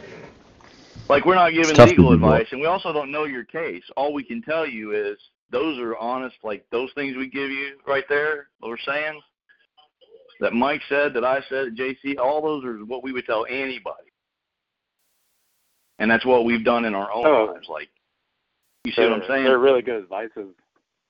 Very good advices. Like they're- just like for me, it's figure out like, okay, I'm gonna walk into court, and what am I gonna say to the judge? You know what I mean? Like, because like it looks bad when it, you you've been gone for ten years, and then you just show up and you're like, hey, it's like, yeah, Well, what's what's the uh, reason that you were gone for ten years? And before you answer that, there there was something that I kind of wanted to tell you, and that is, um, you know, like, uh, it if you don't have intent to break the law, you're not doing anything criminal because doing something criminal requires intent. And after that, it doesn't mean that you're not subject to court action, but at, at the worst, what they can get you for is negligence. So you didn't know that it was criminal, and that that's that's uh, sometimes they call it criminal negligence, but it, it's it's a civil action. Like they can come after you civilly for doing something criminal that you were negligent on. And a good uh, example of this is is a wrongful death suit with you know a vehicle. Like a vehicle runs into somebody and they end up uh, going to the hospital and passing away. As long as it was an accident and as long as the driver wasn't intoxicated, it, it's going to be a, a wrongful death civil suit like negligence you know and it, and it would kind of be criminal negligence because you should have been paying attention. You shouldn't be driving so out of control that somebody happens to die from it. But that's that's all they can really do.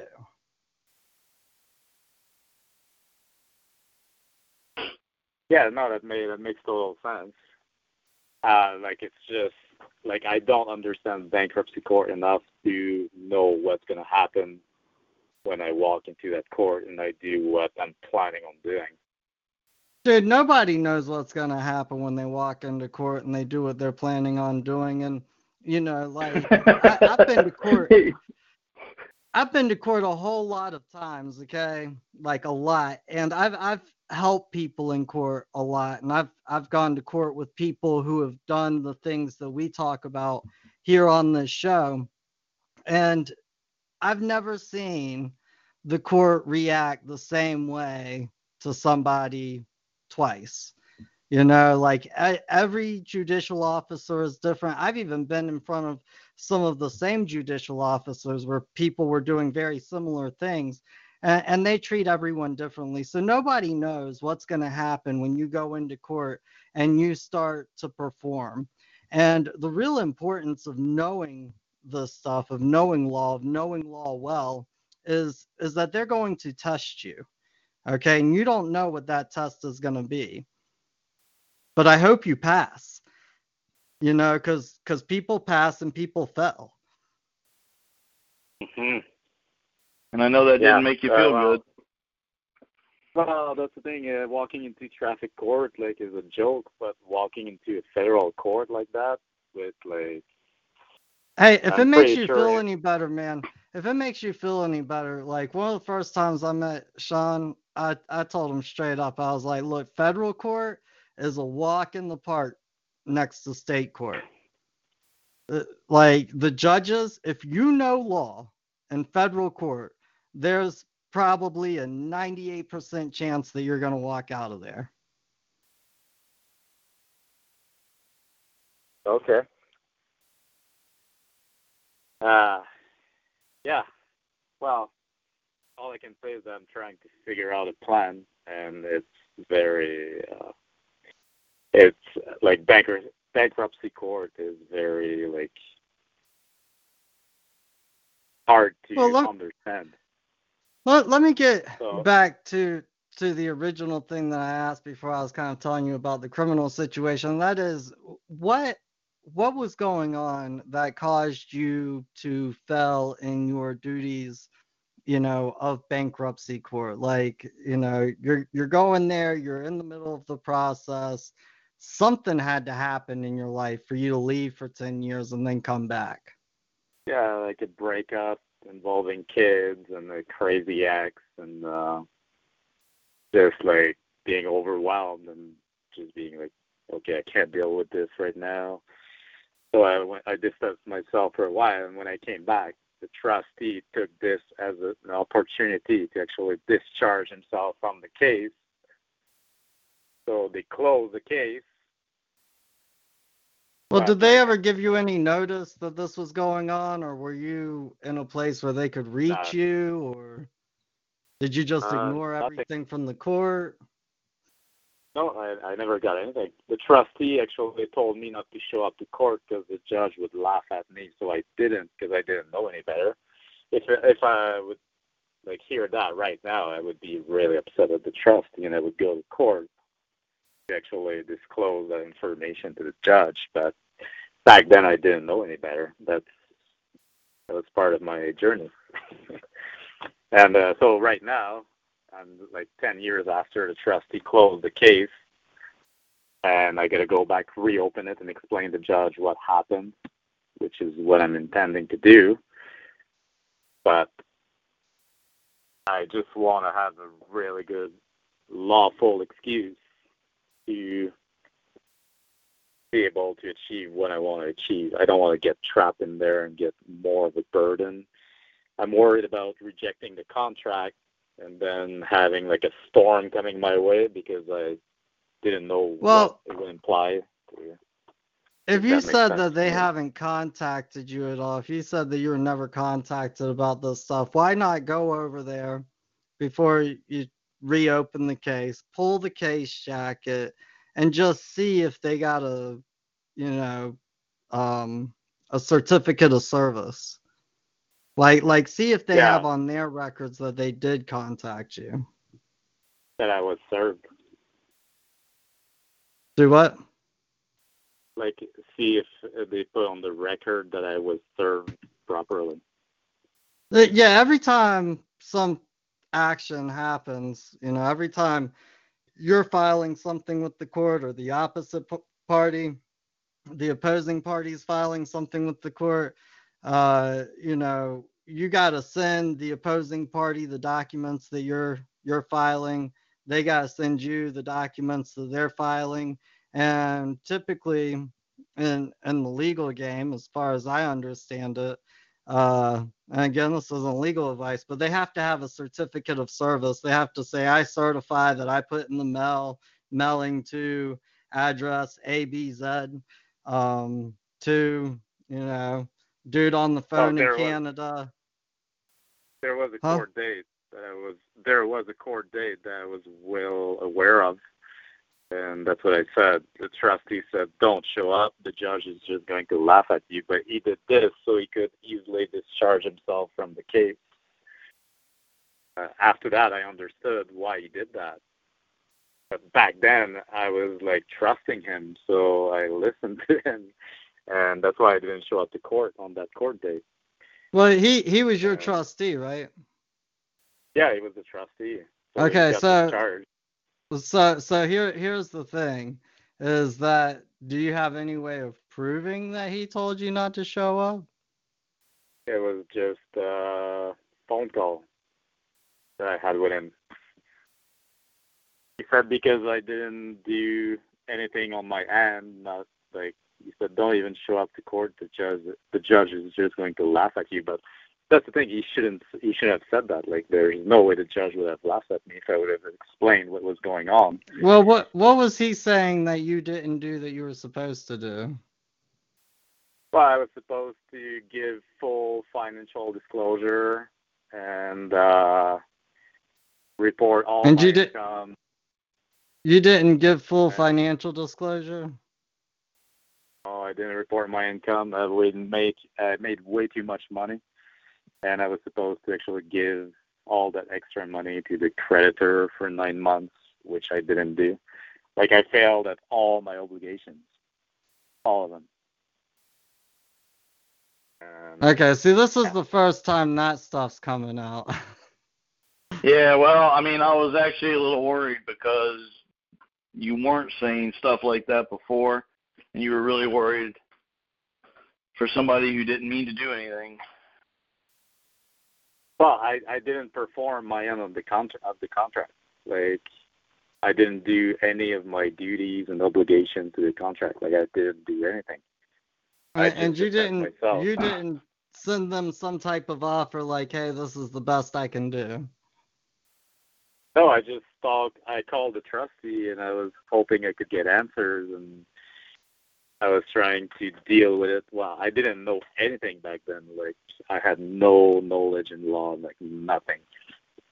And that's that's what brought me here. It's uh learning about bankruptcy and my brother in law is uh knee deep in law, so like I learned a lot from him and then here I am today, like after listening to all Karl Lentz uh, videos and then listening to your videos, and so like I get most of it, but like I'm just so deep in it, I don't know how to get out. That's my situation, and no one can actually give me a good advice about like which way I should go about this. Not a lawyer, Well- not a trustee, nobody.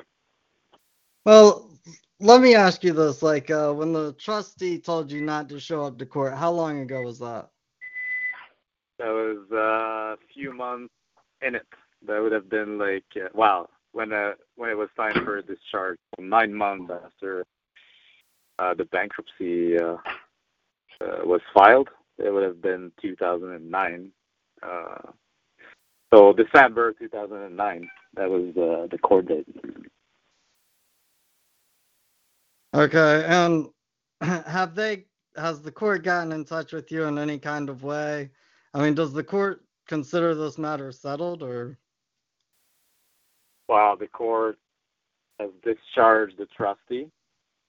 I'm undischarged, so I have, if I want to solve this, I got to walk into court and face the judge. But I'm not too sure how serious this is. I'm not too sure what I'm walking into. Like it's even after reading bankruptcy laws, like I'm like I'm still not sure of what I'm walking into. You know, when you read you read like traffic law, everything is so easy to understand. But when you read bankruptcy law, it's like it's not black and white. Uh, and that's what I've been trying to figure out. So even talking to lawyers, trustees, uh, anybody, it's like nobody can really get a good grasp of bankruptcy court. And uh, if anything, I think I would be way more advanced in understanding bankruptcy laws than a lot of people, just from reading case law.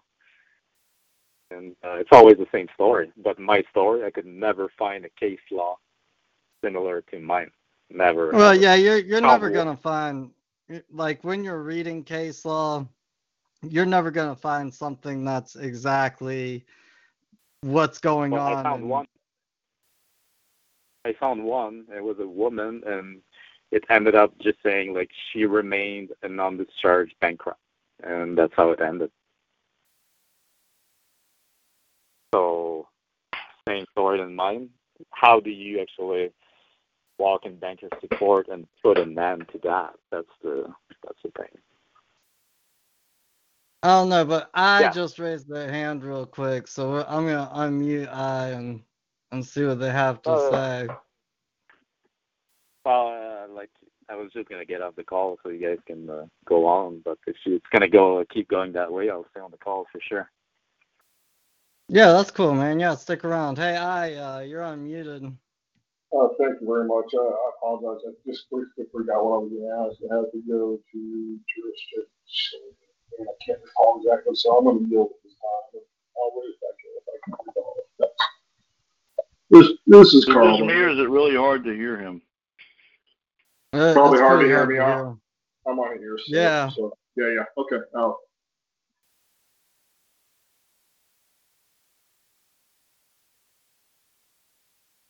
Okay, I guess he's gone. Start over. Is he, did he leave or is he just can't be heard?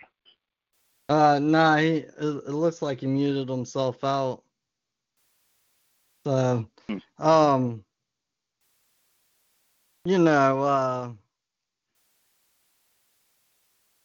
when you're reading case law, you're never going to find anything that has to do exactly with what's going on in your case.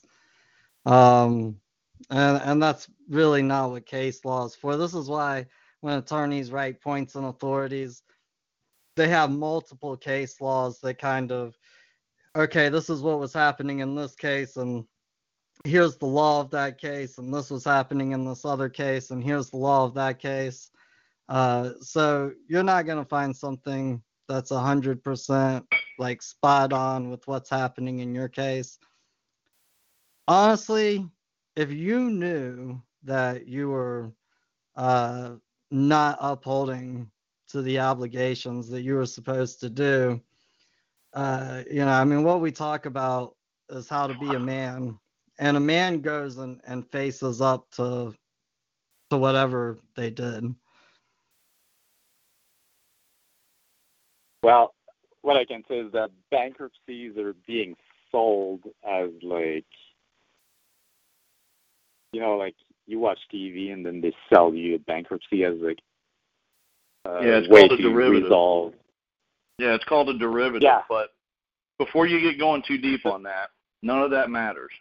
I mean, it None of it matters. It doesn't. years. It, took me five years Like to what the- what I was getting into. Okay. Well, just understand that whether, like, you know, this is one of the arguments that a lot of people have. Oh, they're using my name to to make money to do. They're not using your name. You're using theirs. Okay. And that's the reality of Mhm. it. Nobody wants to admit that, but that's the reality of it. That all capital name is theirs. Okay. So I think I'm not speaking for him, but basically, I think what JC's saying is, look, whether they were doing what they're doing or not, whether you understood it or not, at that moment in time, you entered into an agreement with yourself. You basically entered in an agreement in bankruptcy, okay? And then they said, do this, this, and this. Um, and then you didn't do it. And you knew you were supposed to do it or believed you were supposed to do it.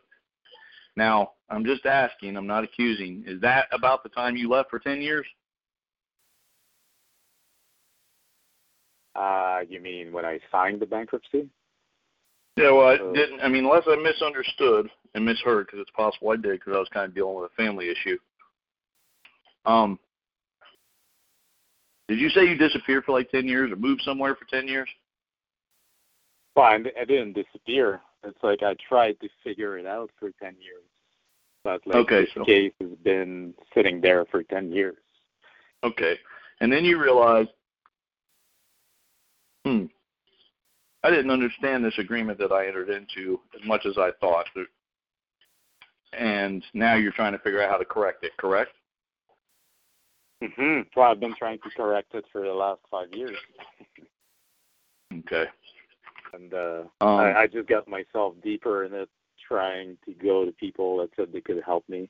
Like I spent four thousand dollars to uh, come like with a company in Canada, and they were like, "Oh yeah, we can help you. Like it's gonna need some like deep, deep financial like advising, and but we can help you." And then all they did for four thousand dollars was fill out more taxes, and they said they could get a trustee to reopen my case, and the trustee refused. and uh, I was like, "Holy shit!" So for four thousand dollars, I just filled out more taxes that the government's coming after me for. Um, nobody can help me. Nobody can give me any answers.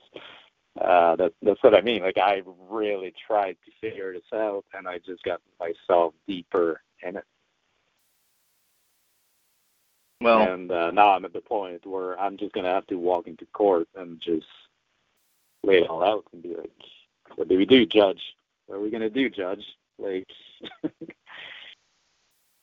uh, Um, that's yeah, I don't think you kind of have to be quite like that, but well, at the same like, time, it was I think there needs there needs to be somewhat of a responsibility. It, like, okay, I didn't understand what I was doing. Like, I'm just trying to think out loud here for myself. Like, okay, I thought I really wanted to date Cindy, and then Cindy showed up at the house, and I was like, oh my god, Cindy's really ugly and mean and smells funny. And I thought I understood Cindy just fine from the phone call, but I really didn't understand Cindy. Like once you figured out, uh oh, okay. I think that in the beginning, and I and I honestly I was coming kind of in and out at that moment. I heard JC use the word rescind. Like you're gonna have to try to pull this thing back, somewhat apologetically, I might add, in my opinion and try to get yourself back to square one. Like, okay, there's a mistake. I didn't understand. I'm not intending to defraud, get out of anything. Not trying to hurt anybody. Uh, that's not my intent. I have no intent. I wish to be honorable. I don't wish to have controversy before the court. I made a mistake. I didn't understand what I was doing.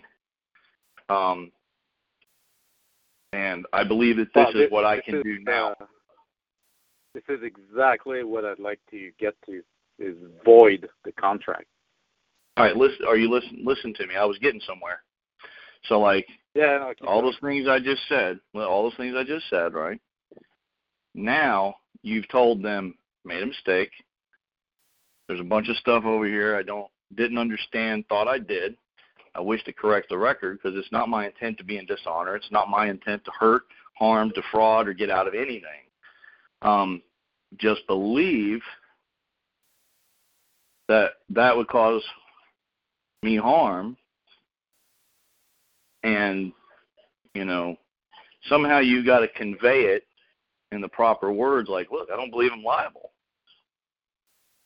at the same time you know I made a mistake i wish to correct an error on the record like i'm not trying to defraud like i never had i understood it's kind it's called like an adhesive contract you know what an adhesive contract is Well, I know a bit about contract law. Where a contract Okay. is voidable. well, yeah, but just an adhesive contract is a contract that nobody in their right mind would have signed. Like nobody in their right mind would have written that contract, and anybody who understood it would have never signed it. And that's basically what you're telling us where you're at. Like, oh my God, I didn't know that that's what that did. I didn't understand because of course you didn't understand it because you're not a bankruptcy attorney, right? Hmm. Okay. Yeah, no, exactly. So understand understand means to agree with something that you get. Like you comprehend it and you go, Well, yeah, that makes perfect sense. I think I'll do that. And that you have to under to have a contract, you have to have full consideration, meaning you have to know what you're doing. Did you know what you were doing? Hell no, you didn't know what you were doing. You never would have done it. You never would have done it, right? That's what I'm hearing you say.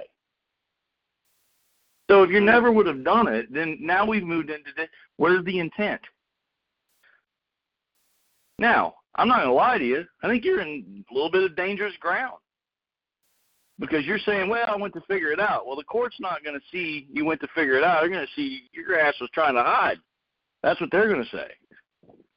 So you got to back that off. Like, I didn't understand. I was trying to work the problem as best I could.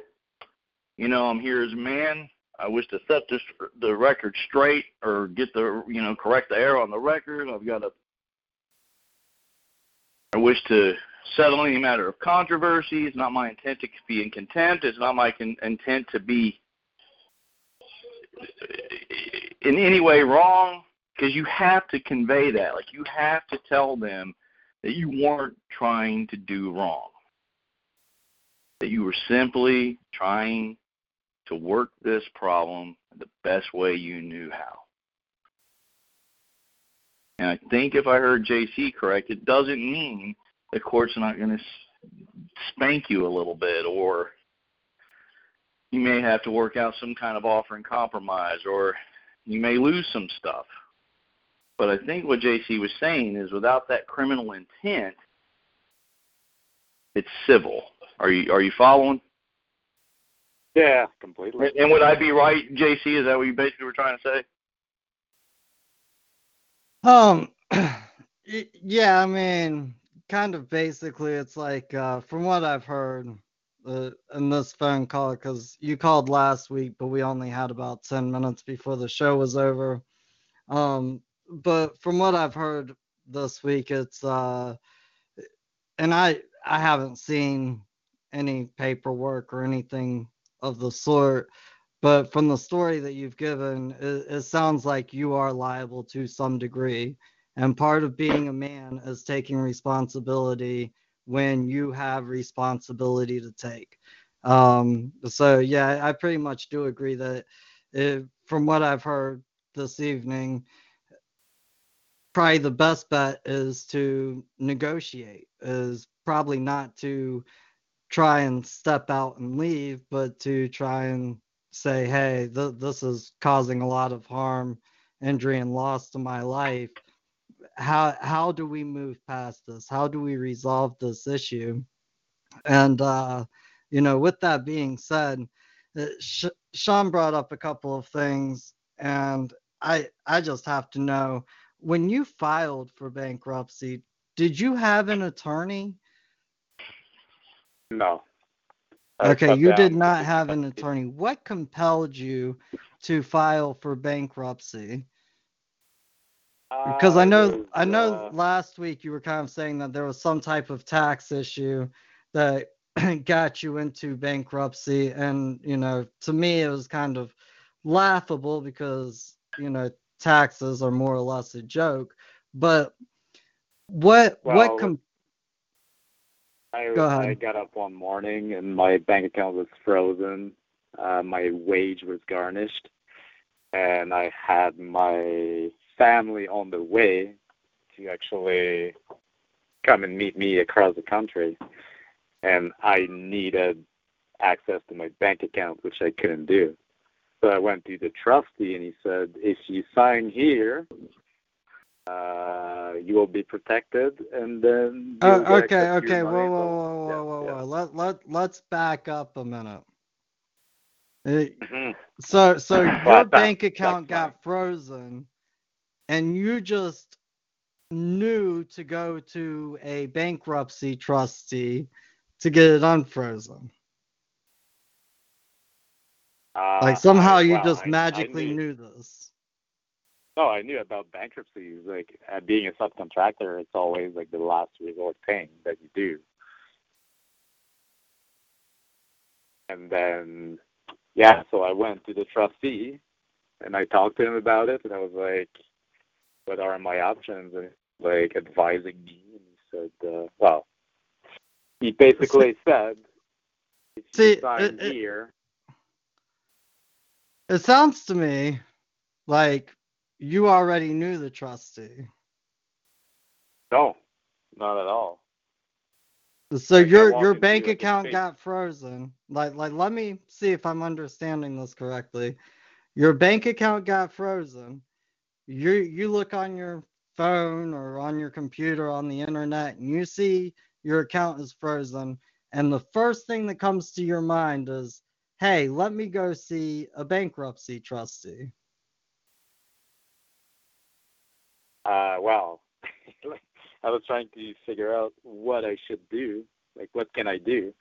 And the first thing you find online when you research this is is to go see a bankruptcy trustee. That's the first thing you'll find. Like if you if you do a search online right now, Uh, all right, hey, Think I, I'm just gonna interrupt you for a second because if I went online and I saw that my bank account was frozen, the first thing I'd do is call the bank and ask what happened. I was like, Like, where's that's my the money, first man? thing I would do. I want to get my money, Well, I- man.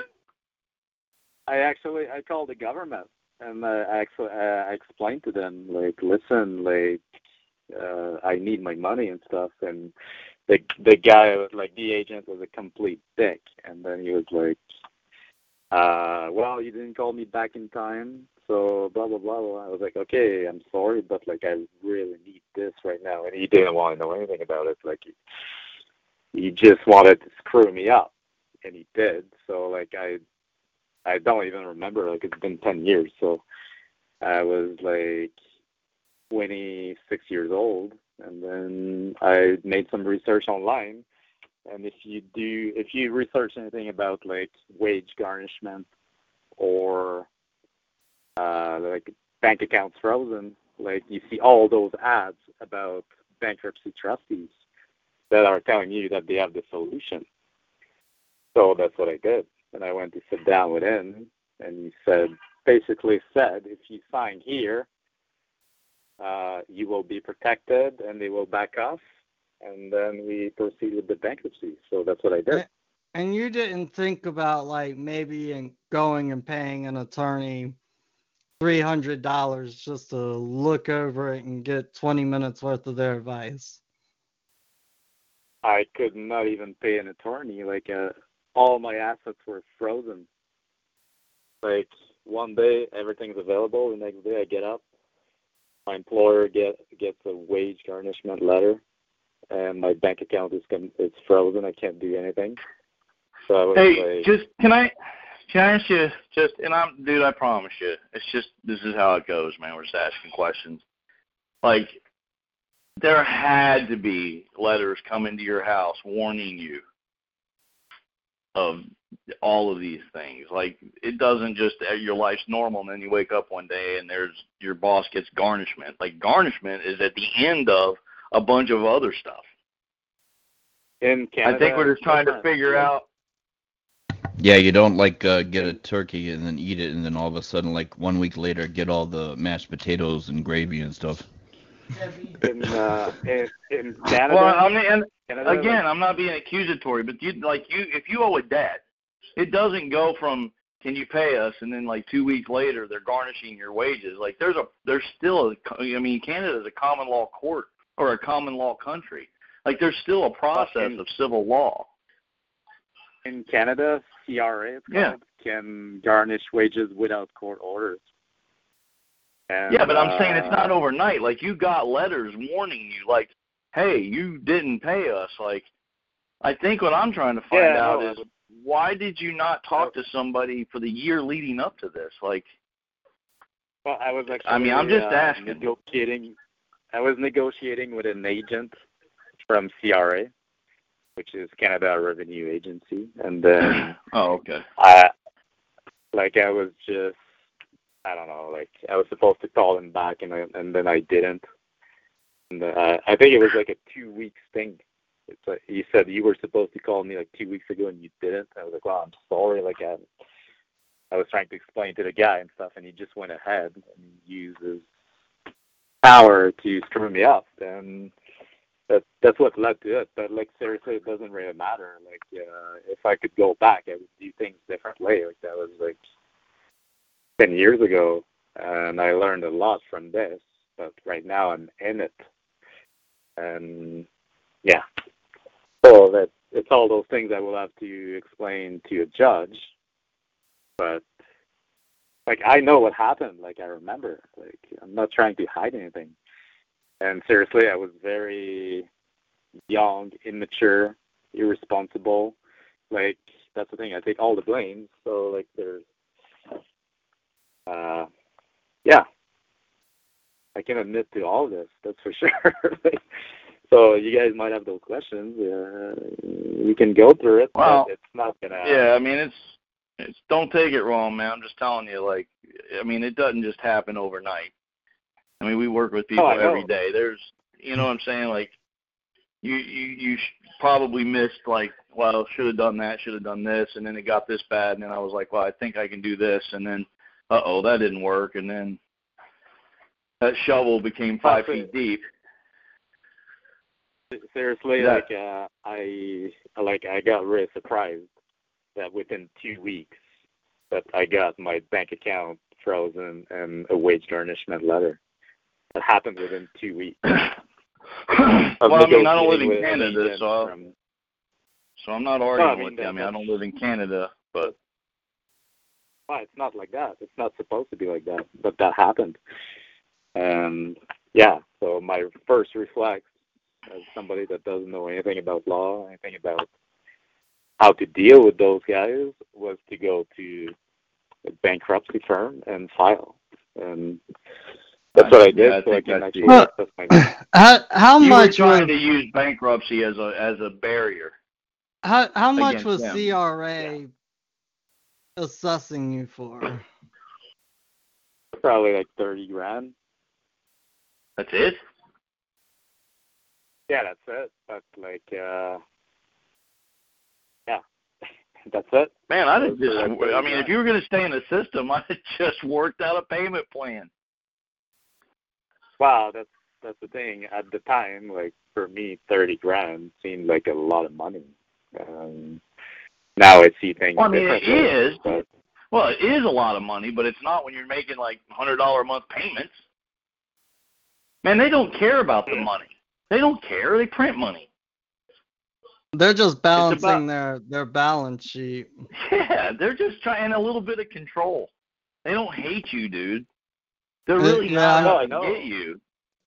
I mean, the people that I really enjoy working with on tax issues because it's it's never ever a problem are the people who are like, I don't mind paying, and I always ask people like, for real, you don't mind paying?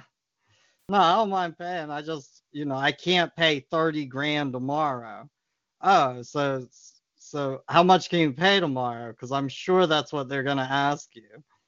Well, well, I can pay two hundred dollars tomorrow. Great. We'll call them up and tell them that you can pay two hundred dollars tomorrow, uh, and I can pay two hundred dollars next month. Great. You can That's pay two hundred dollars next month. Yeah, that's a good. It's Well, called a good faith offer, man. That's what it is. Uh, Yeah, and, Well, Like and if you can pay fifteen cents, then that's what you can pay. At least you're being honorable, right? yes, but that's the thing. Like with penalties and interest, if you actually accept to go that route, you're just paying it. You like the way it is for me right now, I would be paying like three hundred and fifty dollars a month just to pay the penalties and then interest on the Nah, debt. nah, you can s- you can stop all the penalties and interest and all of that stuff. I mean, in fact, like when they assess thirty thousand dollars, they're probably willing to take ten. Called an offer and that- that's what compromise here in the states. And really, that that's really just the IRS under a different name. The IRS operates in over 27 countries, man. Yeah, it's the same And all that money goes back to the crown. It's all the same company. It's just a third party debt collector. It's all the IRS is. They're not even part of the government. hmm they're just all they're doing is they're an independent third party debt collector, which you do want if you are in that world because you don't want the you know, it's like you know, the judge getting the same the check from the same boss as the cop that arrested you as the prosecutor and the defense attorney. You see what I'm saying? Like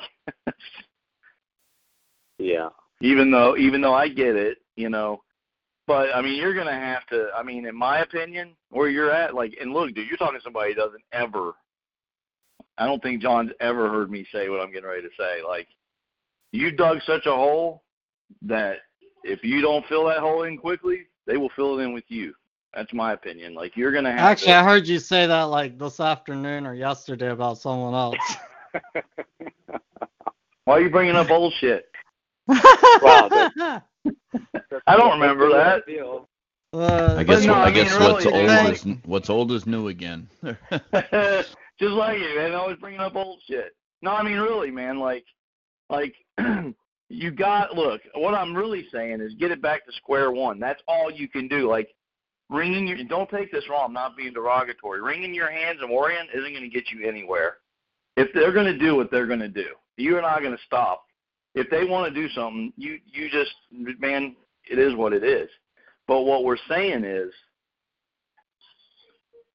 go in there as a man and say, look, I didn't understand. This is what I would do if it were me. I'd be like, look, I didn't understand what the hell I was doing.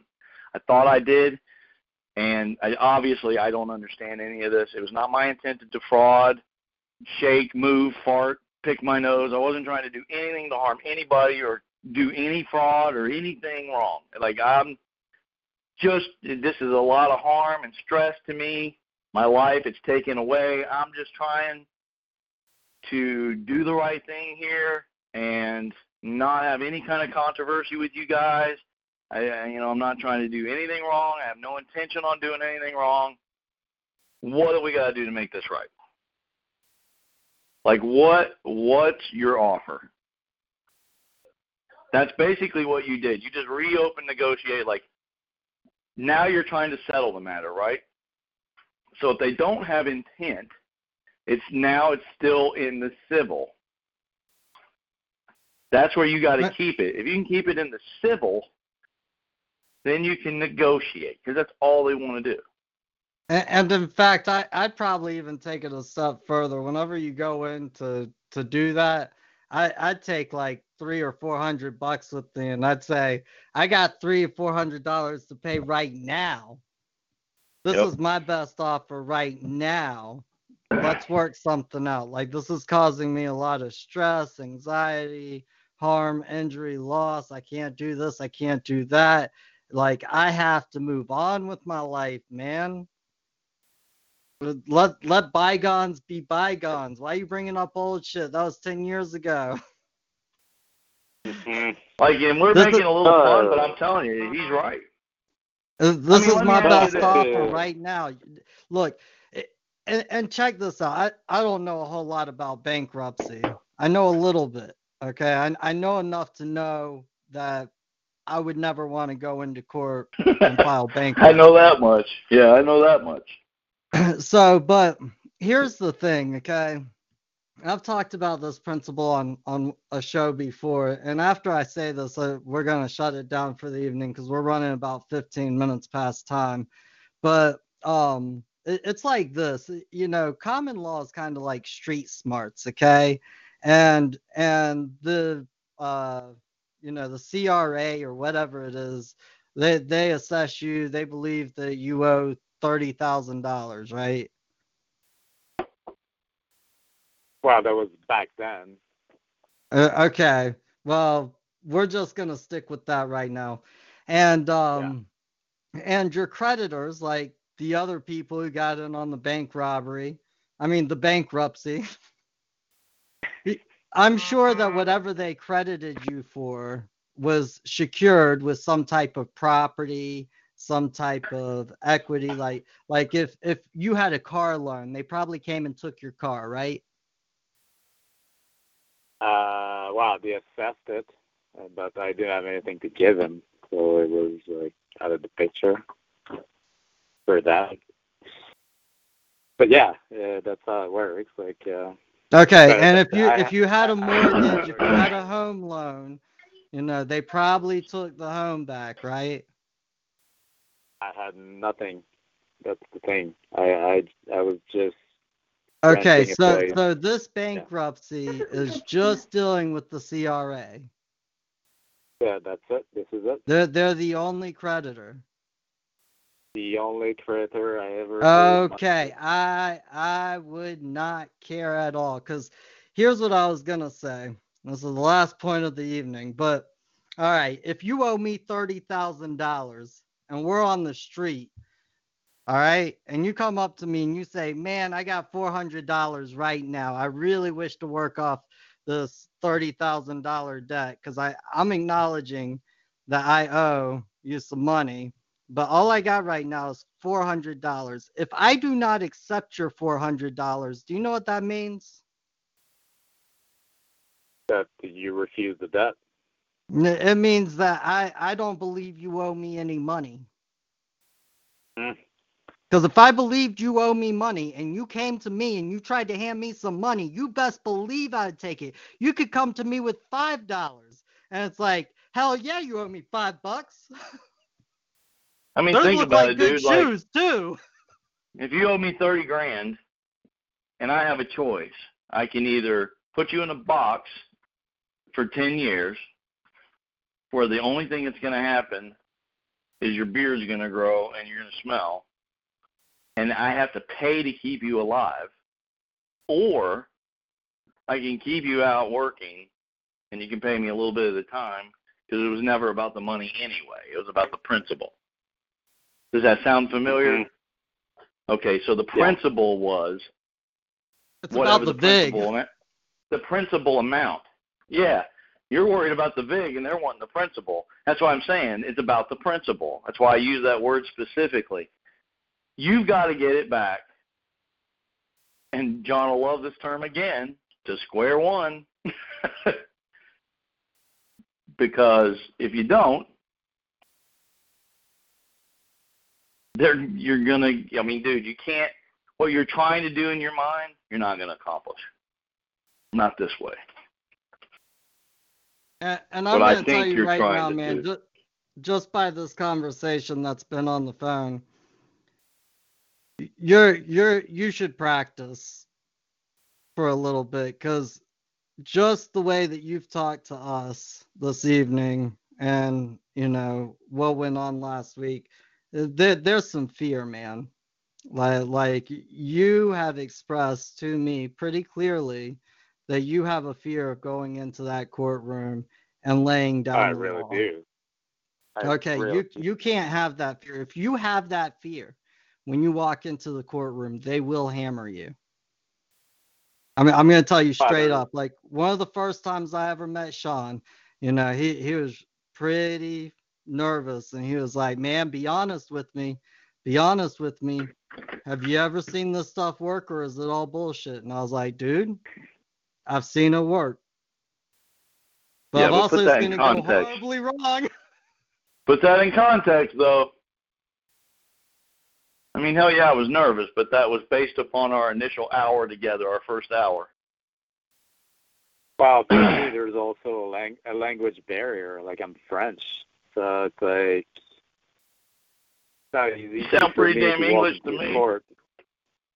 well, I'm not. I'm French. Uh, yeah, but you're talking English, dog. He spoke French. Yeah, oh I my know. God.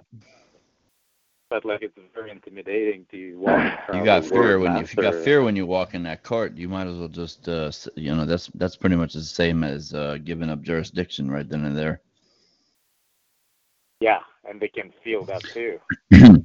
Because because that Yeah, fear will make animals. you just say the wrong. A- that fear just make you say smell the wrong fear. shit. You know.